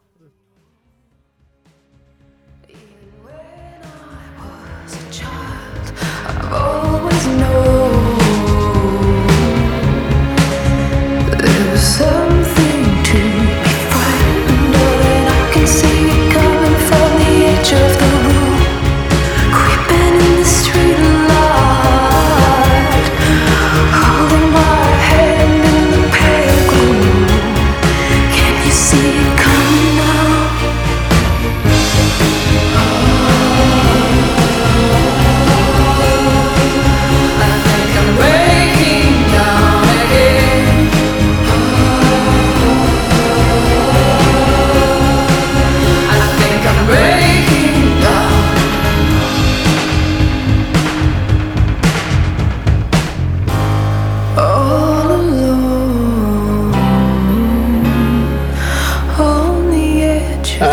next track, something completely different. Breaking Down. So, Breaking Down is the mo- most upbeat song on the this far, maybe the most upbeat song on the album. I could actually maybe hear this this song on their last record. Um, it's a lot more just I mean, it sounds bright. It sounds upbeat. Uh, I love the opening pianos and the drum beat and the, the jaunty bass line. But you still get string sections mixed in. It's not like they, they tossed out the whole chamber element to this thing. I think it's a good blend of the first record's uh, eclectic, eclecticness and this record's uh, uh, complete sound. Uh, I, I enjoy the breathless, toned down delivery of her vocals. She doesn't sing for the rafters on this one through a lot of it. There, are, the, the, there's parts where she's it sounds like she's calling you from the telephone, um, and then, then it sounds like there's like a, a male singer that's kind of sighing, and and when she's singing, I think I'm breaking down again. It, it's it's kind of straight ahead. Th this is one that's not blowing the glass out of the windows, which is good because you can't do that for every song. If you if you if you constantly blow the glass out of the windows, then people are going to be be exhausted and uh, I still feel exhausted by the time I finish this record, but in a good way. Um, all of this together, though, with this track, that's funny. You know, Eric, you you went back to Arcade Fire a couple of times. I think Mark did even uh, as we've been talking about this record. I'm going to go back to the Arcade Fire album again because I think this track actually reminds me of Roy Orbison, uh, who I said on the Arcade Fire album. A lot of times I was reminded of Roy Orbison. Uh, when these indie bands get all lush, I hear a lot of Roy Orbison in it. And these lyrics, too, these lyrics could have been written by Roy. I mean, Roy, he wrote about crying all the time. I don't know if she's saying I'm breaking down and tears are streaming down my face, but, uh, you know, I think I'm breaking down again. I could hear Roy Orbison singing that. I really enjoy this song. Um, I like that it's a it's a different it's a, it's a different pace for this record. And also, anytime I'm reminded of Roy Orbison, like I said in the Arcade Fire episode, I like it. Is that right? Um, so here we have the shortest song on the album, and it's also a song that actually pairs nicely with our previous subject, Arcade Fire. Like I, I feel like this song could land itself on a collaboration on either the suburbs or or this particular record. I think I'm breaking down again. That's the hook. And while effective, the song just moves towards the end without really any offering any big dynamics or sound. I think we've got some really great string qu- quartet backing, but uh, you don't really have the pomp and circumstance of some of the earlier tracks. Uh, lyrically, uh, I do appreciate the juxtaposition because lyrically it's got a taste of the foreboding, uh, while musically it could easily play in the background of a Target or a Nordstrom.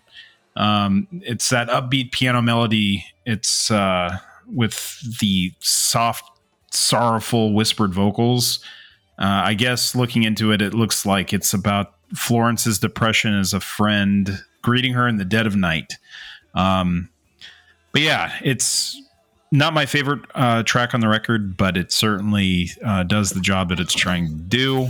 Um, but I'm not going to reach for it on my playlist. I think the job that it needs to do though is what it does do, which is a change of pace because you can't you can't have things cranked to eleven for every song. So I think that's that's important to drop something like this in there.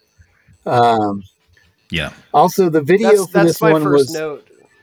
well. You let me finish what I'm saying, then you give me your notes, Mister. Can I finish? Ross Perot over here. Because I, always have to bring up this anecdote any way I can get there. And the video for this song is uh, it's a it's a lo-fi indie version of uh, a band traveling around on tour and having fun behind the scenes, but also kind of how the road life gets you down. You want to go home, which was done greatly in Monty uh, Monty Motley Crue's "Home Sweet Home." Motley Crue's "Home Sweet Home," which when Mark and I lived together, uh, our next door neighbor one day was going through something, and he listened to it on repeat, uh, turned up to 20 to 22 decibels for an entire Saturday. And to this day, I do not know what happened to that man, but he was listening to Motley Crue's "Home Sweet Home" and crying almost all day long. Uh, Mark, that was the second guy that lived there, not the first one. But uh, no, I'm familiar. Yeah, he looked like you know he was a big wrestling Yeah. fan. Yeah. Um, anyhow, that's the uh, the video for that one. Just the band traveling around on the road. Eric, what are your what's your first note say for this one? Does it say that you want to go on the road? Or say something Oh. else. No, no, no, no. Uh, but the um, your your point that you know you can't swing for the rafters every time. You got to leave that to Mariah Carey. Um, you know she she's very subdued in her vocal performance on on this song, um, and and it works. The music is sunshiny. It's got like the '60s esque swooping strings, sun drenched sound to it. Um, but it works for me. You got to give a break. You got to you got to give the people a break, and um, and despite the sunshiny feel, it is about depression. Um, and a great lyric is ever since I was a child, I've always known there was something to be frightened of, like just that.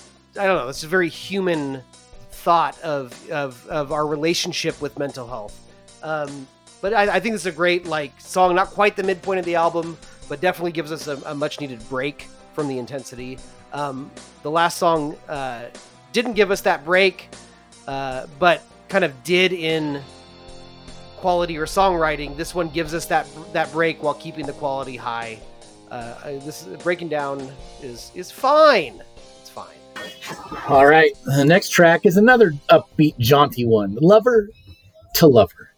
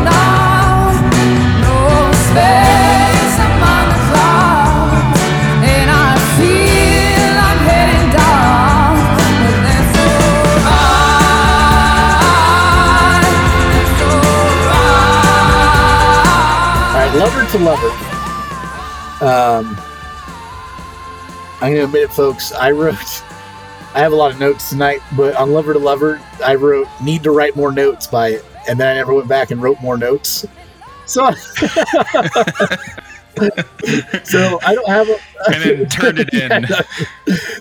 uh, Submit. Yeah. Submit. I don't have a lot of notes on Yeah. this one. It's it's another upbeat, jaunty song. Uh, the video stars uh, Welch with uh, actor Ben Mendelsohn. You know that guy.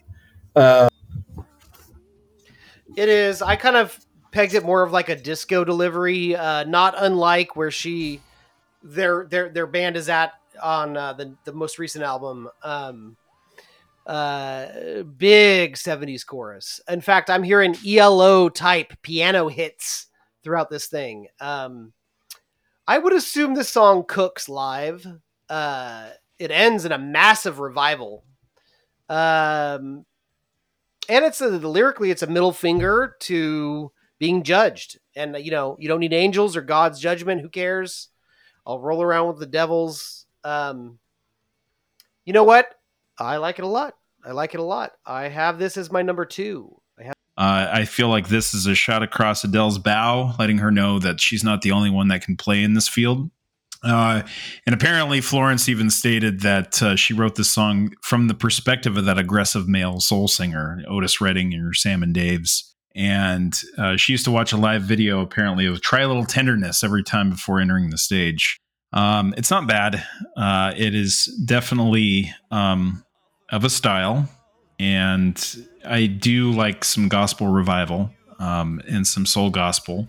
Do I think that this is kind of her uh, first gear? No, no, I don't think so. Um, but I do think it's a fun little interlude to uh, showing the range of what this band and her are capable of. Um, but if I look at Florence and the Machine, Florence plus the Machine, I don't think that this song is going to come to mind. And Eric, how dare you think this is the second best song over what the water gave me? How dare you? I mean, you have me second guessing myself a, a lot, but it, it you do, you do, but uh, you do, you do. Uh, but I'm gonna stick to my guns, um, and I might regret it on my deathbed, and I will never tell you because you're not invited to my deathbed. I just know that Eric is hornier than I am uh, by him saying this is his second favorite song on the record. so I get it, man. I get it. It's all right. Mark Mark's really trying to get us into the Manosphere uh, podcast list. Um, Look, man. Mark's Mark's Barstool Sports did reach out. Mark's trying to get I I us mean, to we've a, always we've always struggled to monetize this thing, and let's just it's never going to happen. We we gave up that ghost a long time ago. So if Mark, if Mark, you know, pretending like he's uh, Frank T.J. Mackey is what gets us onto the Barstool list, and then Barstool pays us. I mean, I'll I will sell my. I've got I've got kids. I've got It's the month of listen, July. I go to a day job where a lot of times I'm like, oh my god, I'm like, uh, no, got to keep it up for my kids. Uh, l- listen, am I uh, having some uh, some ads for some less than reputable folks on our podcast and bring in some dollars? Fine, let's do it. Barstool, we're here. We're here. I, I do have to read a a sponsor read for Blue Chew um, after the next break. So Barstool, I want you to listen to our. I want you to listen to our episode about Florence and the Machine, and I want you to put us on your feed. this is your target audience. exactly. Hey, man. So uh, the next track after "Lover to Lover," Eric, that's your second favorite song on the album, huh? Interesting. So Steven is is scratching his head too, man. That's- I, I, you got to show your but it- math and but- equation. But it's okay, listen, man. Two, two and three are miles away from number one. My number one, Pinnacle, Pinnacle track. My number one's the next track. Uh, no light, no light. Let's listen to it for a second.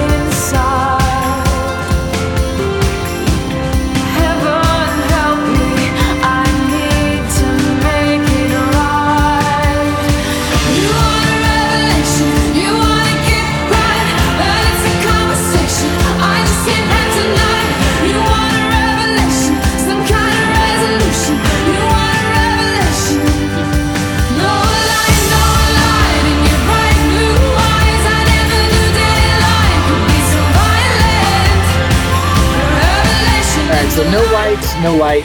Uh, this song had a video. It was a single. It was played on uh, Saturday Night Live.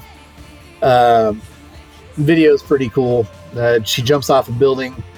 She while she's falling, they film her singing half the song while she's falling. It's kind of comedic. Um, it's also got a uh, a church group of kids doing choir arrangements. At one point, she crashes through the top of a church into their arms. You got some Madonna esque, like a prayer stuff going on there with the imagery and the sound, kind of. Um, there's also a uh, some voodoo elements to it and some very interesting dancing. I think the video for No Light Till No Light is almost as good as the song. The song is the best song on the album. I will not hear any dissension. Uh, I think this song is number one with the bullet uh, on this record. It uh, has a lot of rising action. It pulses. It's a driver. It pulses and it pounds. There's some more of that kind of talk that excites you tonight, Mark. You weirdo. Um, but, uh, yeah, I've always I always liked this song, but it wasn't until like the last couple of years where I was just like, wait a minute, this song's really doing something special. At least to this point, her first couple of albums have a lot of the dream imagery, uh, ghosts, graveyards, devils, angels, that kind of stuff.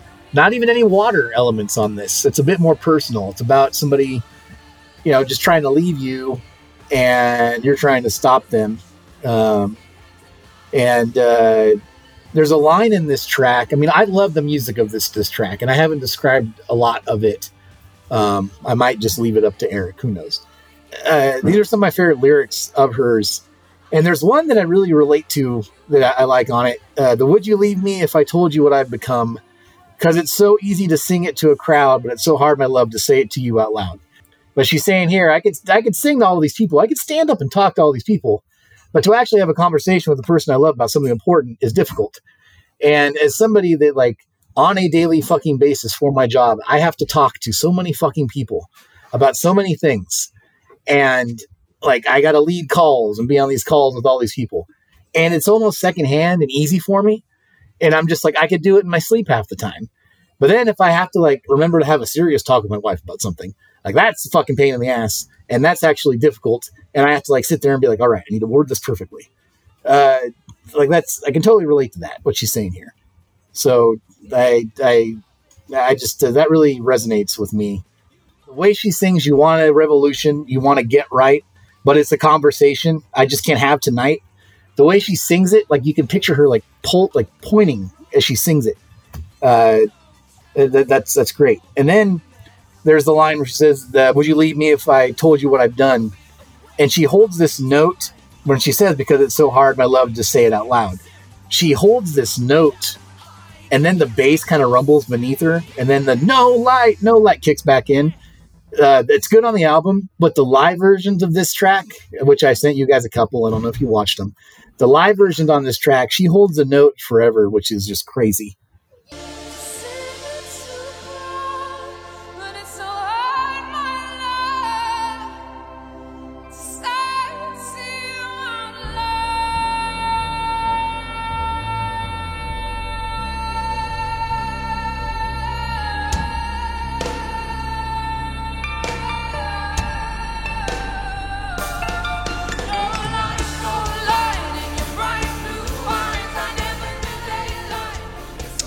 Well, I'm glad that we got a twofer out of the way for you, Stephen. Um, so this recording can also double for your next therapy session. so I'm really happy to hear that. Got that out of the way, you know, save some time.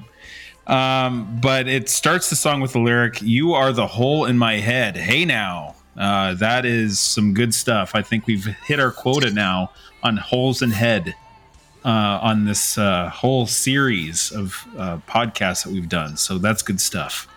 Um, and I like the fact that we're getting back to the getting ready for battle songs. Um, that's what I've come to appreciate and kind of expect from Florence plus the machine. Um, she has moments here where she holds that note, and like you said, Stephen, to say it to you out loud. That's the line that she delivers it, and it just like carries on forever. She she holds that loud, um, quite long, and it's fantastic. We got big drums here. We got harp flourishes. We have a song that has momentum with great release points. I don't know if release points is a musical term. I don't know, but I'll it fits it. what's I'll going on That's here. perfect for this band too. I'll allow it. Release points. Yeah, it's like It's, uh, uh, it's, uh, that's Mark's sensual massages. There's always release points when he gives those. always release points. I mean, Is there um, something? Is there? you know, some, I mean, is there something beyond mature listener tags that we need to get? I mean, what is the photographic content? NSFW. I know exactly. Um, the the chorus has some great rhyme schemes with conversation, revelation, resolution, and you know me and lists, man. Um, and it definitely feels that the chorus has kind of a list like quality to it. So it's peanut butter for my brain. Uh, this was the second single from Ceremonials, and it was also the first song that Florence Welch wrote for the album and apparently they were out with uh, Dan Aykroyd's son, Rob Ackroyd. No, I'm, I'm kidding. They're not related. But uh, I'm sure that they're related. Aykroyd is not a like a common name, so I'm sure the lineage. If uh, we we we scale that out, I'm sure Rob does have a cousin with uh, the owner of the Crystal Skull vodka. vodka. uh, but they were out drinking and like let's you know let's make a song and this is what uh, they they came up with and time magazine named this the 2011 song of the year. And i you know how i said on lover to lover letting adele know like hey now um we can duke this out. And uh, adele's rolling in the deep was the Oh, runner up got her. so um, you know got her. I mean it's right there in time magazine um, they explained that uh, No Light, No Light could be the sound of a religious revival. And you know, one thing about Florence, and we'll probably talk a bit more about this, is that sometimes it comes off a little religious, but she's not religious, guys. I'm, this is my Joe Biden. You know, not religious, whispering and everything. No, I, I- think I think Um, she's like one of those people that likes to read the Old Testament because it's got some really cool imagery in it. But yeah, I'm not. Uh, Sure. Sh- Sure. She's like a Stevie Nicks witch that uh, really likes to bring up some um, religious imagery um, as she's casting spells. So I love this stuff. Uh, no light, no light. Second favorite record. Uh, second favorite song on the record. Sorry, there's no water motifs here, so um, that's that's the edge. She's good though. Yeah. It's good. It's got some distortion in yeah, that too. part where you're talking about where they're they're doing the listing. Uh, like she uses her hands when she sings sometimes in a way that reminds me of Dio. Uh, uh, just a lot of just making her point with her hands, and she does it great on this this track. I do the same thing when I when I when I listen to some songs I like. Uh, making points with your hands. Eric, do you make points with your hands? Yeah. Uh, and this song, this particular track, sorry, Steve, not my number one. Gonna have to wait a little bit longer for that. Uh, this one though is is quality, and it is pulsating, and it is uh, uh, pulsating. Oh my god, propulsive is the word I meant. God damn, Pulsating. Mark, I Mark, know, you got this it. is You got us all. very- You got You got us all horny over here. This is a horny episode. Hallelujah. Uh, well, you know, you know, we have an episode. We have a goddamn episode where we can we could Or we talk about a female fronted, and the the three The of us, we can't just like Yeah, keep our know, pants this on. is terrible. Like this is going to be the one where we can finally, you know, probably get some people to listen to us that are not incels, and we screw it all up. This is just awful. Yeah. Ugh. Yeah, fuck. Uh, propulsive. The song is propulsive. I have this. I you will know, say- Jezebel was going to promote us for this episode, and now nothing. Oh boy. Not looking good. Not looking good. oh shit. Yeah. Uh, okay, so um, yeah, you know, hey, listen, it's propulsive, it's fun, the video is very cool. You're right.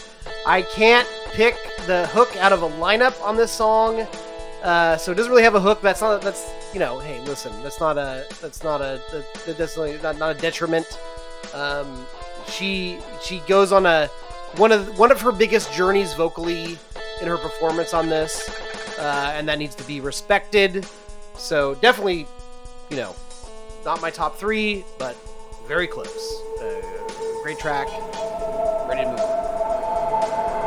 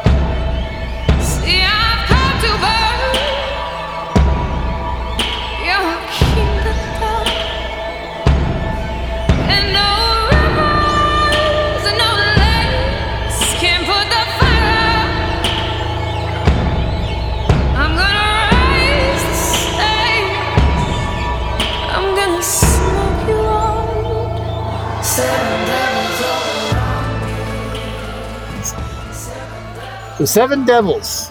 Uh, this is the second best best track on the record, and there's a story behind it. Yeah, this is the song that made me a fan of the band.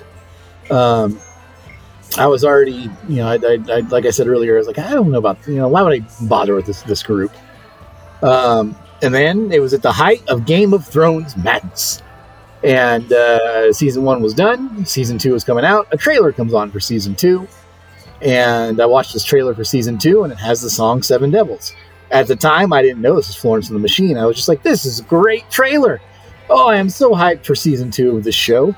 And that song is great. What is it? And I looked it up, and it was Florence and the Machine. And I was like, well, if this is Florence and the Machine, I'm going to give them another shot.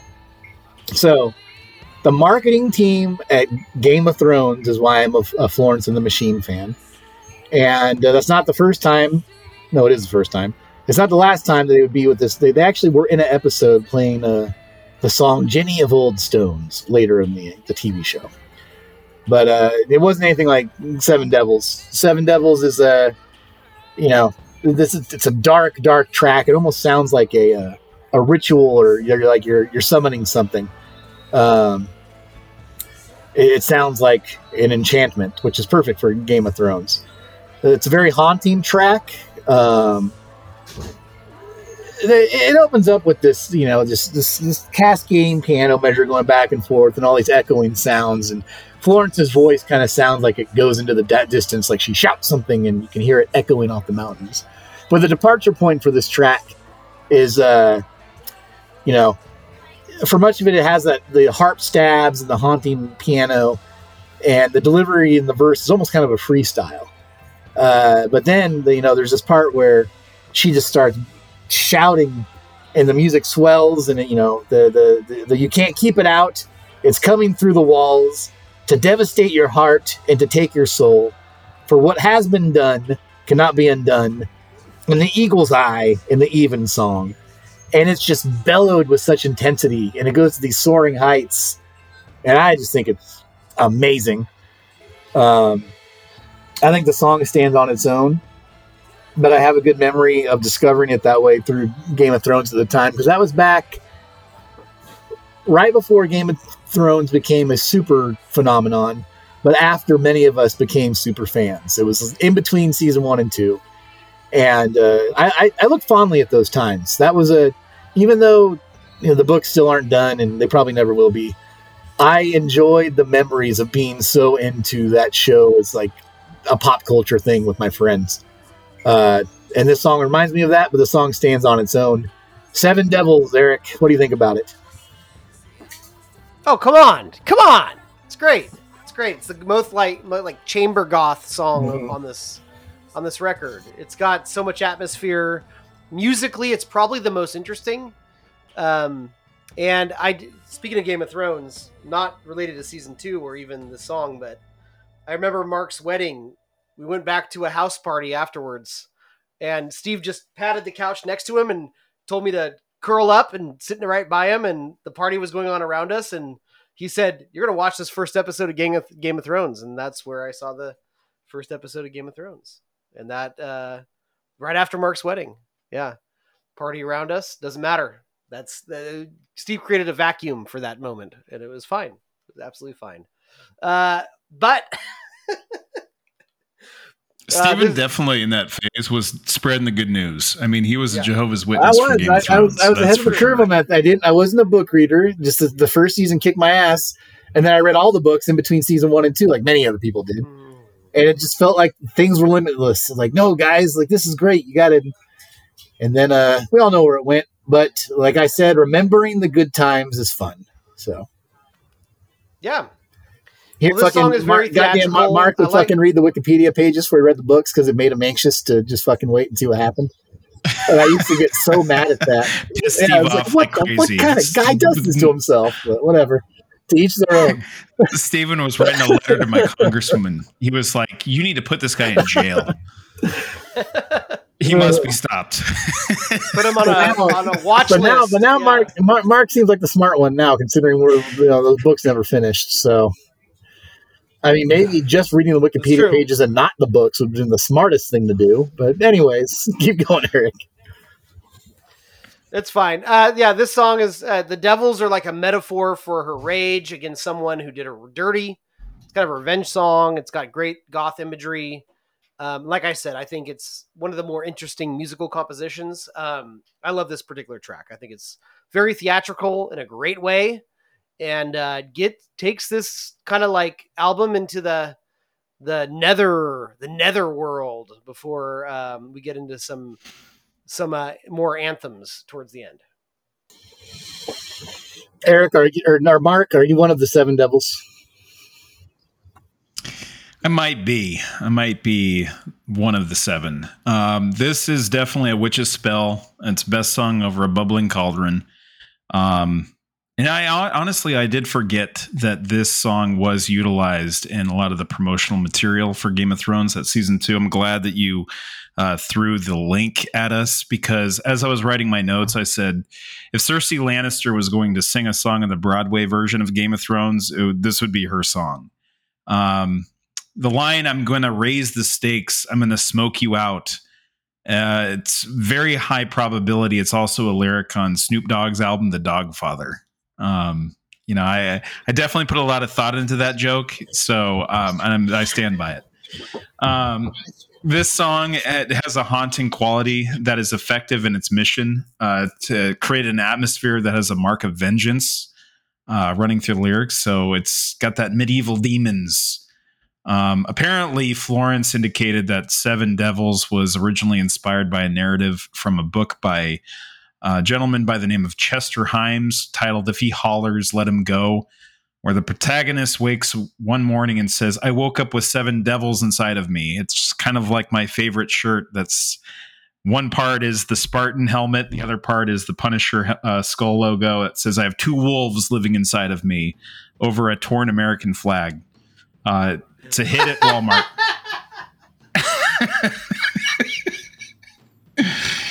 Uh, okay, that's enough out of Mark. Let's move on. All right. Uh, The guys are disappointed in me, folks. I don't know what to tell you. I don't know. I'm trying to bring some I, energy, I, I, I can't. um, but I think I'm going to get thrown off this show Well, and canceled like I- by the end I of the can't decide episode. if- I, I'm in a, if I'm, am I uh, disappointed or intimidated? I don't know. Uh, you know, you got this. I did see a, a world class sticker on someone's um, uh, Range Rover the other day that said "Jesus saves," and Jesus was in a baseball uniform.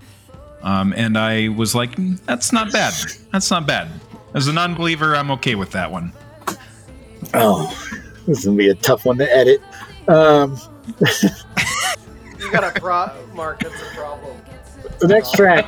Now we're gonna leave, we're gonna leave behind the grandiosity and the the, the, the Dio esque power of Seven Devils, and move on to Heartlines.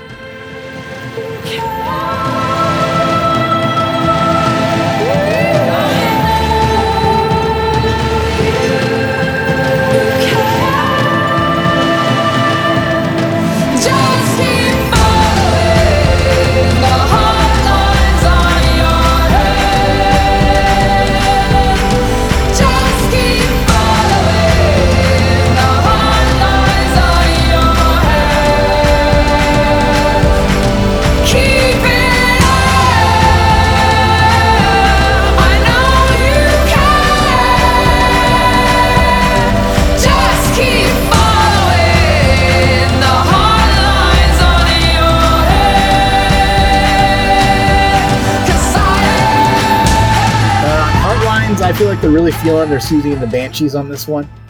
We got more river and water imagery and flying birds, but also she brings up the entrails of animals and blood running through her hands. Um, like many of the songs on this album, it's when the chorus kicks in that it really gets me. Uh, they're they're big with their choruses. They're big with their loud, quiet, quiet, loud dynamics.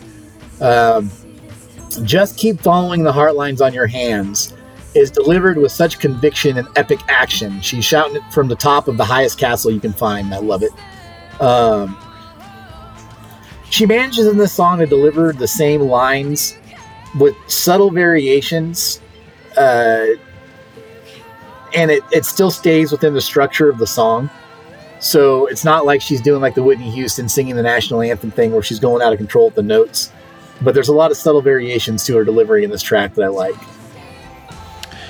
So Heartlines, uh, this song definitely starts with some jump jive and wail drums, little little Glenn Miller in the mood, uh, and then it goes into some really classic montage music uh, that you'd expect from a, like a young teenage girl to be learning the ways of her people, like in an animated Disney film. And if I know anything about uh, animated Disney films, I, I, I mean, if I know anything, I do know animated Disney films. In fact, this gives me the same. Where are vibe. We are Voyagers. I am Moana. That song at the end where she realizes the power that she holds. Uh, it's uh, this is giving me those same vibes. And if I li- hear that song, you know, watching you know that that film with the kids on a Sunday hungover morning with the kids, it that song is probably going to make me tear up nine out of 10 I'd like, times. I'd like for, even So- though I think that Moana's uh, every song in that movie is delivered actually perfectly. I would like to hear all of Moana realized and performed by Florence and the Machine. That includes the song sung sung by uh, Dwayne the Rock Johnson, sung by Florence Welch. So you're, You're welcome. welcome. Absolutely. Eh, so you know, eh, just like in those movies, you got to keep following the heart lines on your hand. It's just following your passions and your instincts, and they can't serve you wrong. Um, and even Florence even said, "Look here, you know, we can't be just the witches that are uh, talking about demons inside of you. The kids are going to be listening to this, and we got to be a little bit more uplifting." Um, and while she's definitely British, where they, you know, deal in sarcasm, um, she wanted to create something that would be a little bit more positive feeling. So when you're taking the kids to school and you're getting them ready to drop them off, you know, this is a good message for them. I like this song. Um, and she even said, I wanted it to sound like something really epic, like a gigantic battle in the sea unfolding, like mermaids versus pirates. Mission accomplished, George W. Bush. Hang up the banner. It's a good one.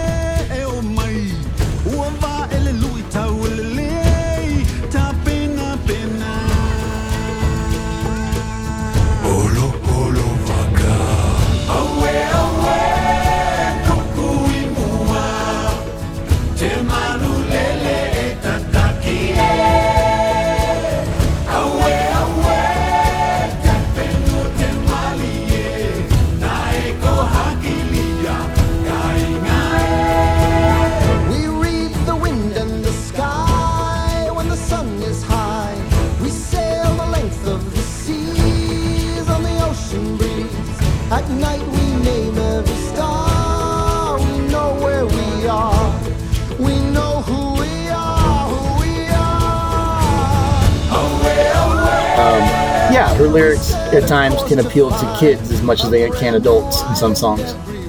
Some, not all. Um, not the one that get Mark to talk all pillow talk style. Um, but also, yeah, That's and- right. I, you know, I, I I I missed the opportunity to talk about seven devils inside of me. But uh, go ahead, Stephen. but also yes, mission accomplished on the epic sounding uh, track. Like I said, it, it I feel like it's a precursor, precursor to the Final Fantasy song they did. Um, and again, back to Moana. My favorite joke from Moana, nobody asked, but I'm going to say it, is when he's talking about uh, The Rock is talking to Moana about wayfinding. And he's like, Yeah, you know, wayfinding is looking where you've been to see where you're going and also like you got to do something with your hand in the sky to look at the stars and and she's she's holding her hand up against the sky trying to wayfind and he's looking at her and he's like you're trying to find the way you're not trying to give the stars a high five and the way he delivers it always makes me laugh so that's my favorite moana joke eric what's yours And it better be a good one. I want to laugh, Eric. Come on. I got it. Eric has no nowhere to go with this because he doesn't believe in Disney. I watched He's on that. Ron mo- DeSantis' side. I watched that movie one time and I liked it fine. It didn't stick with the kids. The kids, the kids, it didn't stick with them. It didn't stick with them. I don't know. I don't know. I don't know. what to Because you're you. raising jaded children is why. Look at you. I know. They'd rather That watch. household is the Addams family. I think I've They'd rather watch I think I, I think I've literally They'd rather watch. Fu- I think I've literally watched it over 200 times. it's just every day, twice a day, for over a year. Oh God, no, it's like 600 times. Anyways, Eric, where are you? Go ahead. All right. So I, I, I, I like the drums on this song. Mark, you said Glenn Miller. It's Big Tom's in my head, and I'm still in Peter Gabriel mode.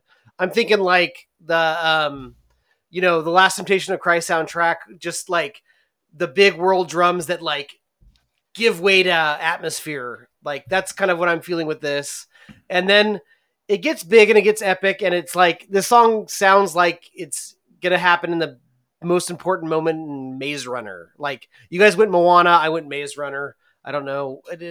Moana's probably better than Maze Runner. I, I, I don't know. It just that's that's where Maze my Runner's head, not bad. that's where my head that's where my head went. Um, and uh, it's it's big, it's epic. It it it it definitely like lands the ending, but I um uh you know it's not my it's not it's not it didn't break my top five on the album, but it it it it, it works. It's fine. Maze Runner over a Hunger Games reference. Uh, Eric definitely is on the cutting edge. He Yeah, doesn't yeah. want to go right de- to the middle.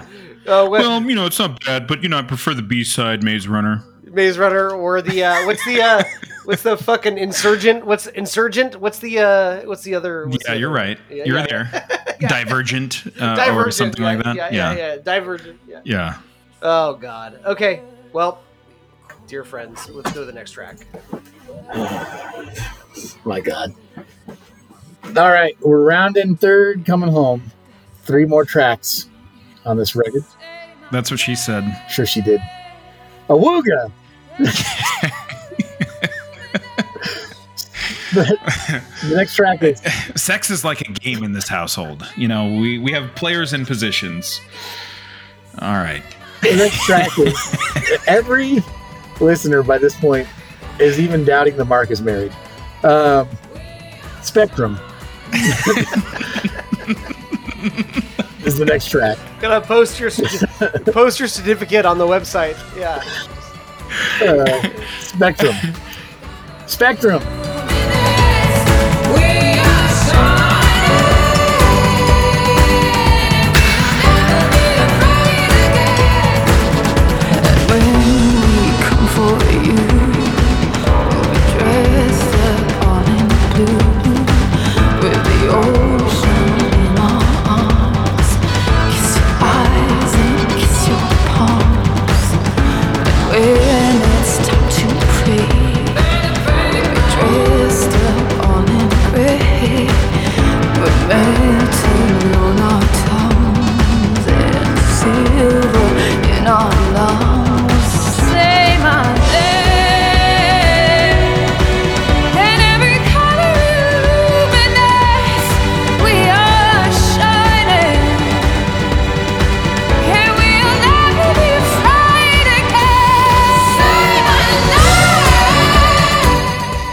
With a video directed by David LaChapelle and David Byrne, friend of the show.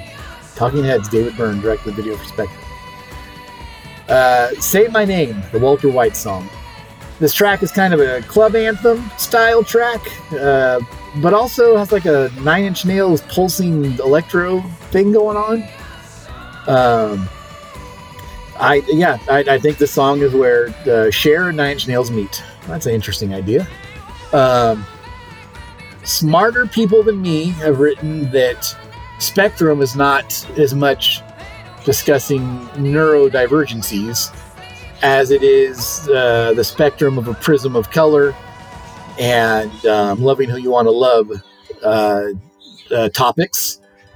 And I can see that in this. Um, and when the video was released, or I'm sorry, when the single was released, the official photo for the single was a photo of uh, Florence and Isabella from the band kissing each other. Um, There's some more ocean imagery in again in it again. And when we come for you, we'll be dressed up all in blue with the ocean in our arms, kiss your eyes and kiss your palms. Uh, but there is one part in this song that is delivered and it's tough as nails. And then it's followed by a really good uh, harp solo. Um, and when we come back, we'll be dressed in black and you'll scream our names aloud. And we won't eat and we won't sleep. We'll drag bodies from the ground. And the way she sings it is tough. And then there's a harp solo, and then it becomes a club anthem again. Um, not a bad song. Not what I'm usually going to Florence and the Machine for, but I think that there definitely is a huge part of the fan base that gravitates toward this. Uh, I think a lot of the remixes of other songs end up sounding more like this song. The uh, "Say My Name in Every Color Illuminates" is just a beautiful, like, it's just a beautiful way to express love. Like when, you know, when somebody, somebody appreciates you, somebody loves you, with the, you know, the way it changes your world. I think it's it's a big love song, and um, how love can make you feel. It's an anthem song. The beat is great. Um, there's a this this like hard breakdown before the third chorus. Um, the hooks come in and soar every time. I do catch myself though, like asking myself if every song is a huge anthem, then is really no song a huge anthem? One of those existential crises. Uh, but am I having too much of a good thing? I ask myself. Um, and then I tell myself, no, it's fine, and uh, I just go with it. Um, yeah, Spectrum is uh, is is fine, is absolutely fine. Um, but I, I now have more questions than I have answers. Yeah, it's another uplifting song. As that catchy chorus and "Say My Name" section, which uh, you know, like Steve said, it's the Walter White song, or it could be another sexy time song. Uh, I'm definitely getting a little taste of Annie Lennox here. Uh, you got some galloping horses on the drums; they're keeping that momentum up. Uh, little hints of distortion to grind things up. Uh, Florence has a little bit of vocal fry at the beginning of the verses. No problem there. My only note would be to shave maybe 30 seconds off this song uh, to avoid that flirting with the repetition. Uh, but it's a solid pop song, has great performances. Uh, the last bit really does take us to the Ren Fair for a turkey leg. Track 11. You will not find it at the Ren Fair, but you'll find a lot of their tracks at the Ren Fair. And I, you know what? I kind of take that back. This one actually might be Ren Fair material. All this in heaven too. I mean, that could be what you put on the pod like a whole T-shirt. And the heart is hard to translate. It has a language of its own. It talks in tongues and quiet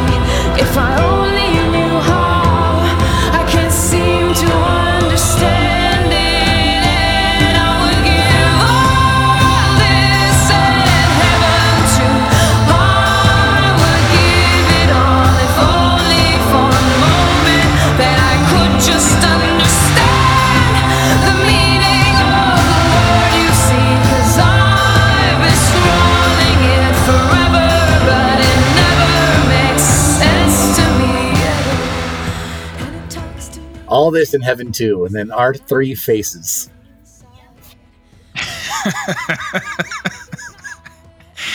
Uh, that's All for this sure. in heaven too.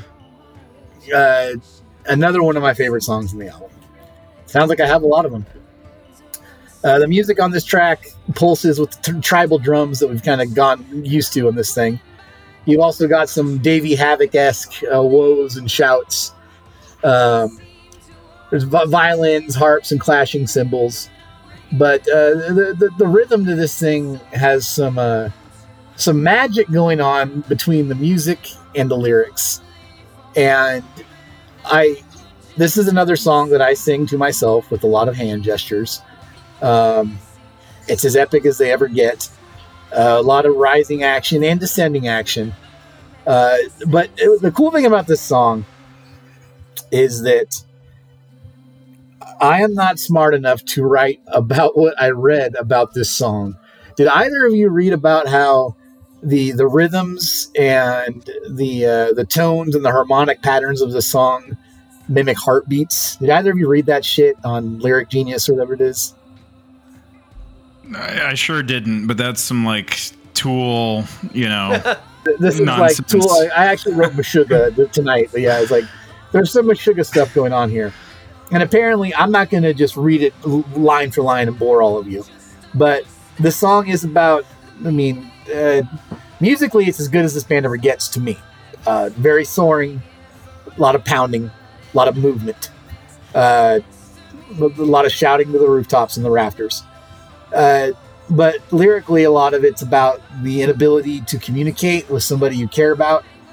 And apparently, there is a lot of like, you know, the idea of like, I'm trying to understand your heart, heart to heart. There's a whole bunch of music patterns in this thing that mimic a heartbeat. Um, good for them if they pulled that off. I think I believe it. But uh, the there's a line at the end of it. No words, poor language. It doesn't deserve such treatment. And all of my stumbling phrases never amounted to anything worth this feeling. All this heaven never could describe such a feeling as I'm hearing. Words were never so useful.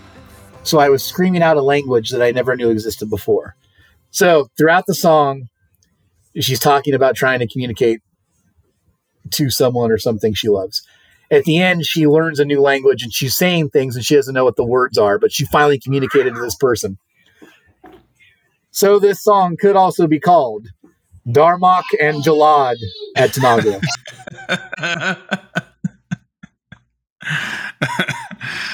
when the walls fell. Were you getting Star Trek Next Generation vibes in this one too, or is it just me?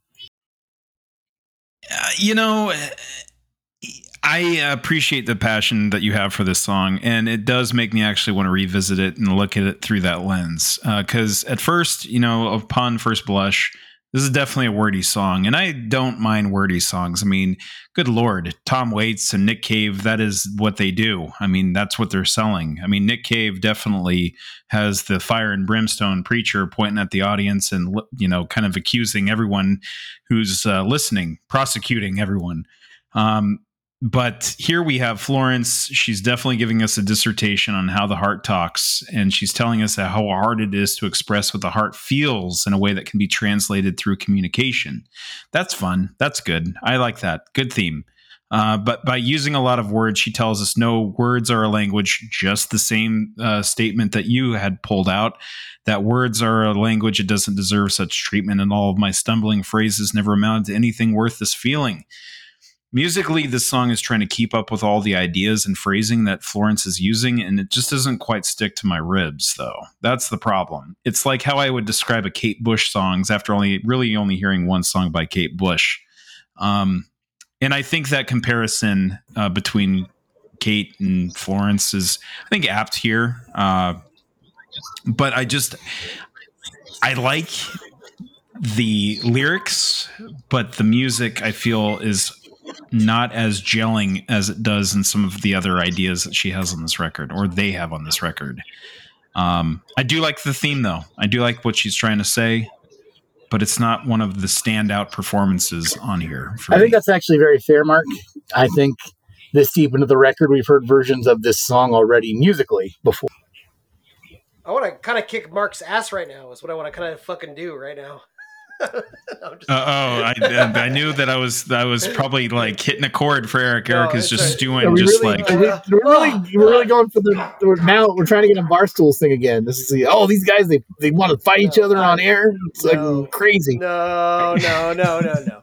No, Mark, actually, I agree with a lot with Mark said, but I would say that where he thought they were, it was a detriment, I would say it was a bonus. I do actually, my notes have Kate Bush uh, uh, comparisons. I, I This song to me is the best. This is number one with a bullet. Um, the the message is the actually very similar to the message of uh, the the all no light song, but I think this one has a swooping chorus that gets in my gets in my craw, and uh, but it's this descending chord progression that reminds me. It's very odd. It's very odd the way it descends. It reminds me of Kate Bush. Her voice does not remind me of Kate Bush, but just the way it descends the chords. It's uh It's very sad, It's that, it's that but- mathematical heartbeat shit that those guys on the internet wrote about. He said yeah, he did it. yeah, yeah, yeah, yeah. Um, this one did it. This one gives me goosebumps. This one made me cry two times, two, three times when I was. Re- re- I, I'm not, you know, I'm not saying that as a flex. It just is what it is. This this one maybe connected with me because communication is fucking hard, especially with people you love. I don't know, and um, and it it helps that you're right. The verse, the verses may not land, but the hooks are all timers. This this is a big one uh, for me. So Yeah, I agree with you, Eric. It's uh, it, it's like I said, they're going for they're swinging for the rafters again, and I, I'm all for it when they do it. Um, I can see both your points, but I, I can also see how this could be somebody's favorite song on the record. It's uh, it definitely, and I like how it comes this late into the record. Like if this resonates with you, this album's kind of a journey, and th- this seems like you know you're about to make one last push with a song as epic as this. So Mark and Mark, I would never want to fight you. I'm I'm sorry. I already feel bad about saying. It's uh, Musk and Zuck. I yeah yeah no no you know no I I'll just let you win and then just yeah no, I'll just hug you later. I I, I would never want to fight you, Mark. I'm sorry. let you win and hug you I took you seriously, Eric. I was ready to start training and be like, "You just name a time and that's place, the, buddy." Uh, that's the other T-shirt we're gonna have. Let you win and hug you later. They'll let you win and hug you later. Pod like a hole. All right. But we we should measure we should measure dicks though, Mark. I think that would be good for. I mean, I think, I mean, whether or not we, I, I, I think our listeners would like to know. I mean, right? All right, enough of this. All right, let's go, Steven. I, I don't think they'd like to know. Um, I think they they could just assume what's what. Uh, leave my body. Last track on the uh, the record. We're gonna leave my body before most of our listeners leave this podcast.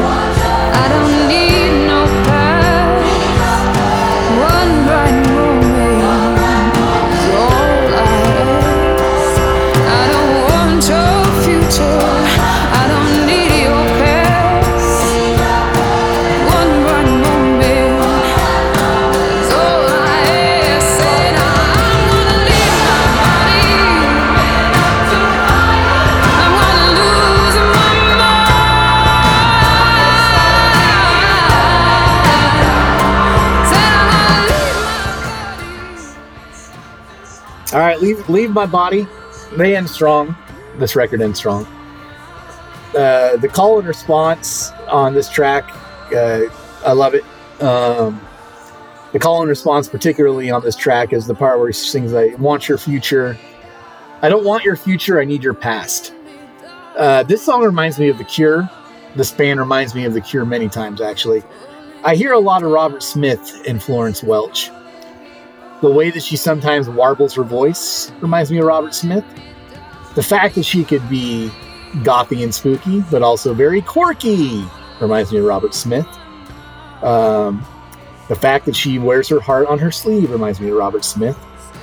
Uh, when she when, when she's live sorry steve but when she's live she does like that kind of like cutesy like thanks no thanks for coming Yeah. kinda, like that kind of like and robert smith does that too like oh i'm just wow there's so many people yeah, no, a lot uh, of the the thing biggest song me, you've ever heard yeah, and a lot of a lot of the vibe, a lot of the atmosphere. Both bands are very atmospheric. I just I get a lot of Cure vibes from from both from a lot of the same muscles get flexed to me uh, between these two bands, and also like both these bands.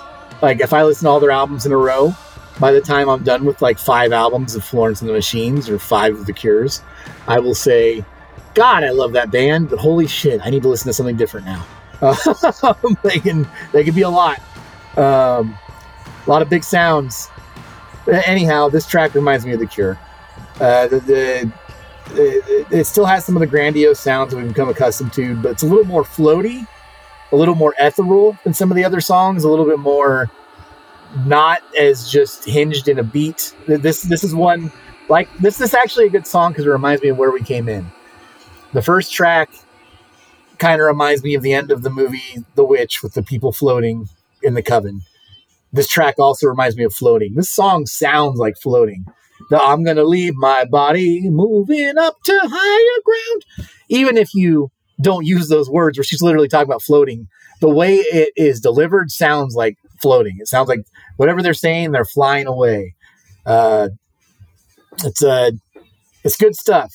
Um, I think it's a good way to end. It, it kind of the way this song ends up ending is they kind of scale the band back.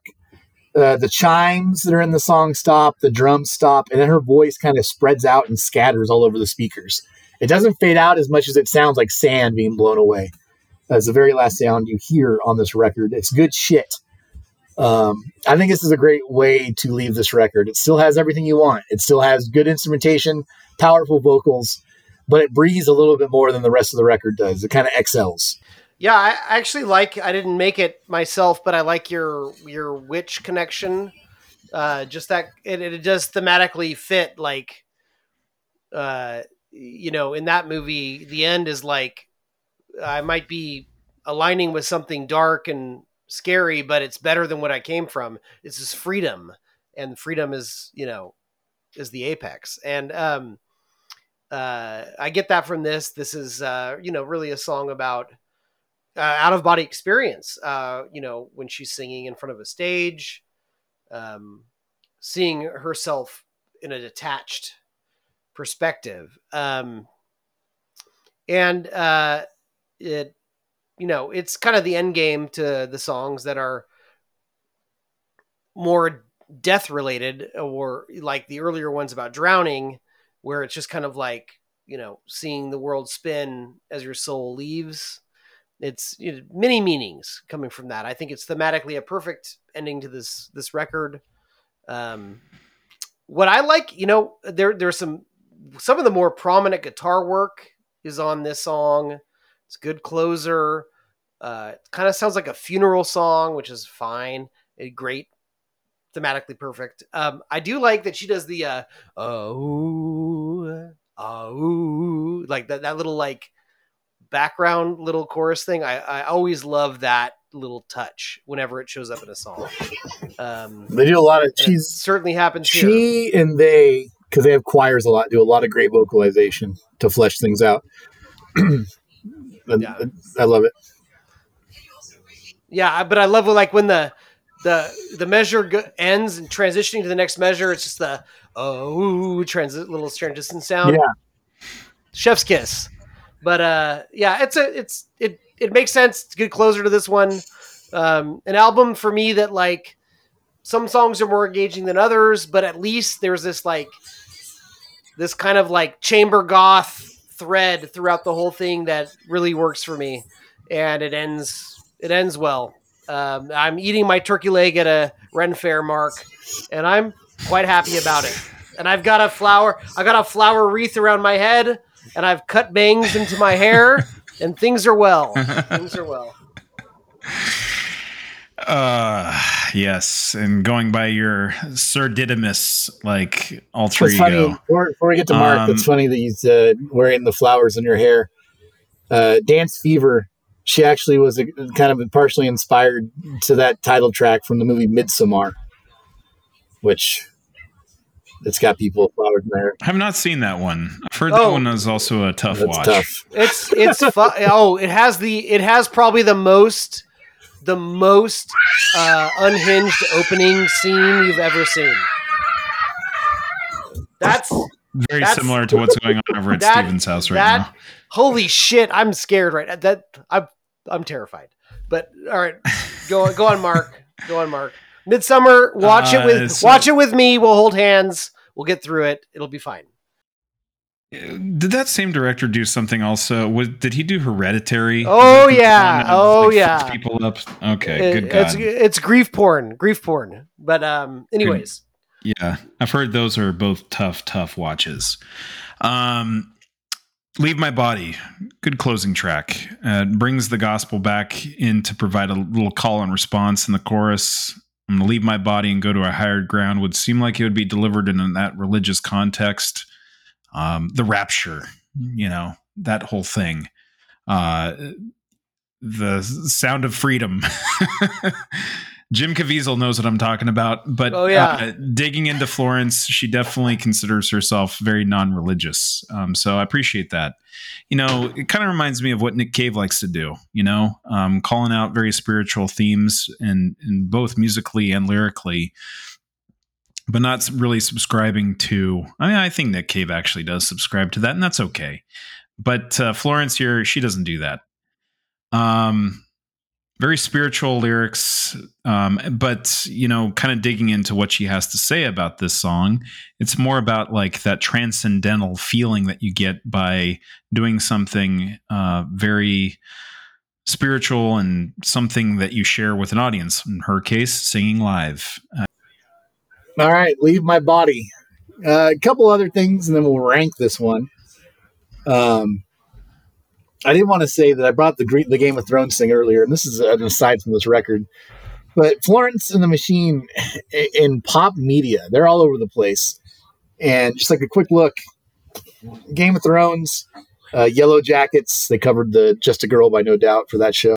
Anyhow, yeah, Pretty Little Liars, uh, the remake of Melrose Place, uh, The Great Gatsby, the show Lucifer. I can keep going. Uh, they're they're used in so much, but media. no Maze Runner. No Maze, No Maze Runner. Runner. That's But uh, they were they were used very well in Guardians of the Galaxy three. Though I will say that when they were used in Guardians of the Galaxy three, I won't spoil it for Mark. You haven't seen that one. Guardians of the Galaxy three actually I, I, that made me very happy. The way they're used in that movie, I wasn't expecting it at all, and that was actually another one that Towns went. My son went and saw with me. And I was like, oh, I can get you to sit through a whole movie. And then uh, Florence and the Machine gets used in a pivotal moment. Didn't expect that. That's fun. Anyways, my question is yes, they are used in a shit ton of shows and movies. So yeah, they're good good music for that stuff. Uh, what do you guys give this record? I give it a I give ceremonials. It's not my favorite. Their next record's my favorite. The How Big How Beautiful album. I'll give this a 4.1. is very, very good and has very, very good songs. Sometimes I think that even though I do like the cohesive theme to it, like I think out of all the records, it's the one that sounds the most of a piece. Um, like their first album sounds a lot more scatterbrained to me, and their following records uh, are a little bit more balanced with different song styles than this one. Um, but it has a point. It, sticks to it. I feel like the band had a very like strong vision and they stuck to it. So even sometimes when it sounds like, you know, oh, another very dark epic song, yeah, they, they were kind of in their groove and they stuck to what they knew at the time. And I, I think it works in this record. And the song, the the the power the, the power of the quality of the songcraft and the songwriting still is there. A four point one. What do you give it, Eric? I give this one a 3.8. 3.8. Almost a 4. I mean, listen, you, you come to Florence the Machine for a singer who has mastered the craft. Mastered the craft. On their second album, she's mastered the craft. She can do whatever she needs to do with singing perfect. Some songs are more engaging than others musically, but at the at least like you said, there's a cohesive feel to it. There's this dark, kind of gothy baroque feel to it. Great. Uh, and when it hits, it hits hard, and maybe they will hit harder on later albums, but because you're going on this journey on this one that kind of all fits together, it's rewarding. Um, so yeah, 3.8 for me. And uh, All This and Heaven Too is my top notch song on this record. So for me, uh, it's never boring. The production and the performances are top notch. Uh, it just didn't connect with me straight away. Uh, at times, my tastes were a bit resistant to it on first impression, uh, but over time and uh, multiple listenings to this particular album, I started to understand the band's musical palette and kind of going through their discography. And it was just one simple run through. I didn't revisit any of the other records besides this one. Um, her talent is undeniable. Uh, but I equally think artists like Adele, for example, they have a massive amount of talent. Uh, but to this day, I just have never listened to a full record of hers. Uh, my assumptions about Florence and the Machine are pretty much largely correct about having really big music with lots of instrumentation that does inf- emphasize her vocal prowess. I think that she's, like I said, a massive talent. And uh, not to be flippant, but I think at her top moments, you know, it's female warrior music. Uh, that can both be somber, uplifting, energizing, and morose. And sometimes you find all of those elements in the same song. Um, so for that, I give this record a 3.4 uh, for now. I do think that I could potentially have her grow on me a little bit more. Uh, to Steven's point, at first he was like, I don't got time for this. What is this lawyer type music? Um, but over time, it, the hooks sunk in, and it uh, it grew for him, and it could do that for me as well. You know, at one point, But for now, three point four. Uh, one thing about the uh, when you compare her to her contemporaries. I mean, there, there's like two sets of contemporaries here. There's this band is still an indie rock band. You could throw them, and we'll just stick with what we've been talking about the Arcade Fire bucket. But then also, if you're to focus on the fact that she's a powerhouse singer, like, oh, yeah, she's right up there with like the Adeles. Um, but the difference between her and all the other powerhouse singers that we know of, nine times out of 10, they don't write their own music. Uh, she, she writes every song on the record with her band. Um, that's a big difference to me. That's that's big. That's huge. Yeah, no, that's that's really all. Yeah, a lot of times people that have a voice that's that's powerful lean on that and they don't have to become creative. They just go on, you know, X Factor, America's Got Talent these days. Um, so yeah, that's just a big difference that, you know, to, to this, this band. And yeah, I just, yeah, like I said before, uh, you know, she can be vulnerable, but also ferocious. And I, I, I love that. Um, I think it's as important to be, it's important it's as important to be able to let your guard down as it is to kick someone's ass. And I think she can do both those things. So, Florence and the Machine, you didn't expect that to be something you'd talk about from the same uh, podcast that dazzled you with discussions about uh, Uncle Acid, Behemoth, and I don't know what else. Uh, what's that one band Eric picked? Controlled Bleeding? No. What was it? It was, uh, Fad not gadget. Fad Gadget. No, the one from the guy from uh, Hamilton. clipping. Oh, how diverse! clipping. how diverse those boys of Pod Like a Hole are. Um, and you'll find Yeah. them on Barstool Sports. So what's next? What's next from us? All right, Eric, we got 5 on the board. Five. Wow. Okay. I'm rolling. I'm rolling. All right. Well. All right, guys. What's your favorite Brian De Palma movie that also stars Nicolas Cage and Gary Sinise? That's Snake Um, Eyes. Snake, Eyes. Eyes. That's, Snake that's Eyes. one. At one. I That's saw that one. movie in theaters with a friend's brother. Uh, it was good stuff.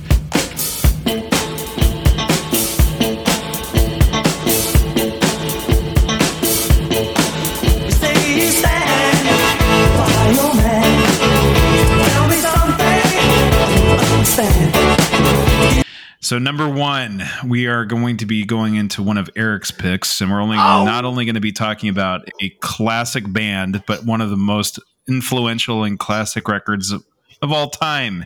It's the Clash's "London Calling."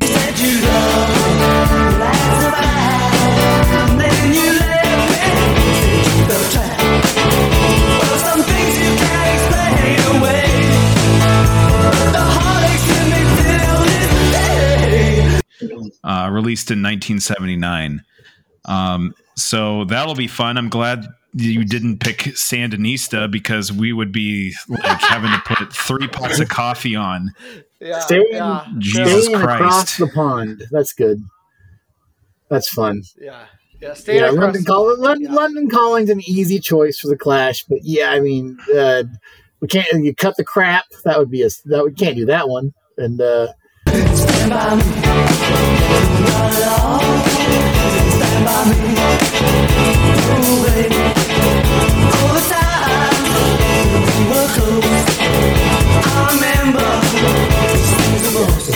good. I look forward to this. It's a good. That's a, we need. We need to. You know what? That's really good because we had the the whatever was going on with the Arcade Fire. That's heavy.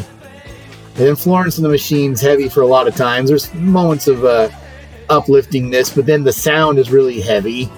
The Clash rocks, and you could dance to them too. I'm looking forward to talking about the Clash. Absolutely. Um, we can rock the Casbah with uh, the guy from Royal Tenenbaums, do a bump of uh, cocaine. I, I should know. I should know this. Three of us I should know this off the top of my head, but it isn't. I mean, it's a classic song. Isn't "Lost in the Supermarket" on this record? Oh Yes. yeah. All right. Oh yeah. Oh yeah. Oh yeah. There you go. Yeah, yeah. Well, no, there's there, there there is classic after classic. All right, guys, get ready. Get your uh, get your uh, uh, your your notepads ready because this one is uh, nonstop uh, fun time. That's right. Steve is already ahead of the curve. He's already cut every sleeve of off everything that uh, has sleeves in his house. So him and Joe Strummer are, you know, definitely a, of a of a of a kind. Um, next episode, we'll definitely see who we line up with on the band members. Um, so tune in for that. That's right. Um, so, uh, as always, this has been Mark, Steve, and Eric. We are Pod Like a Hole, and we hope that we brought you closer to Flo.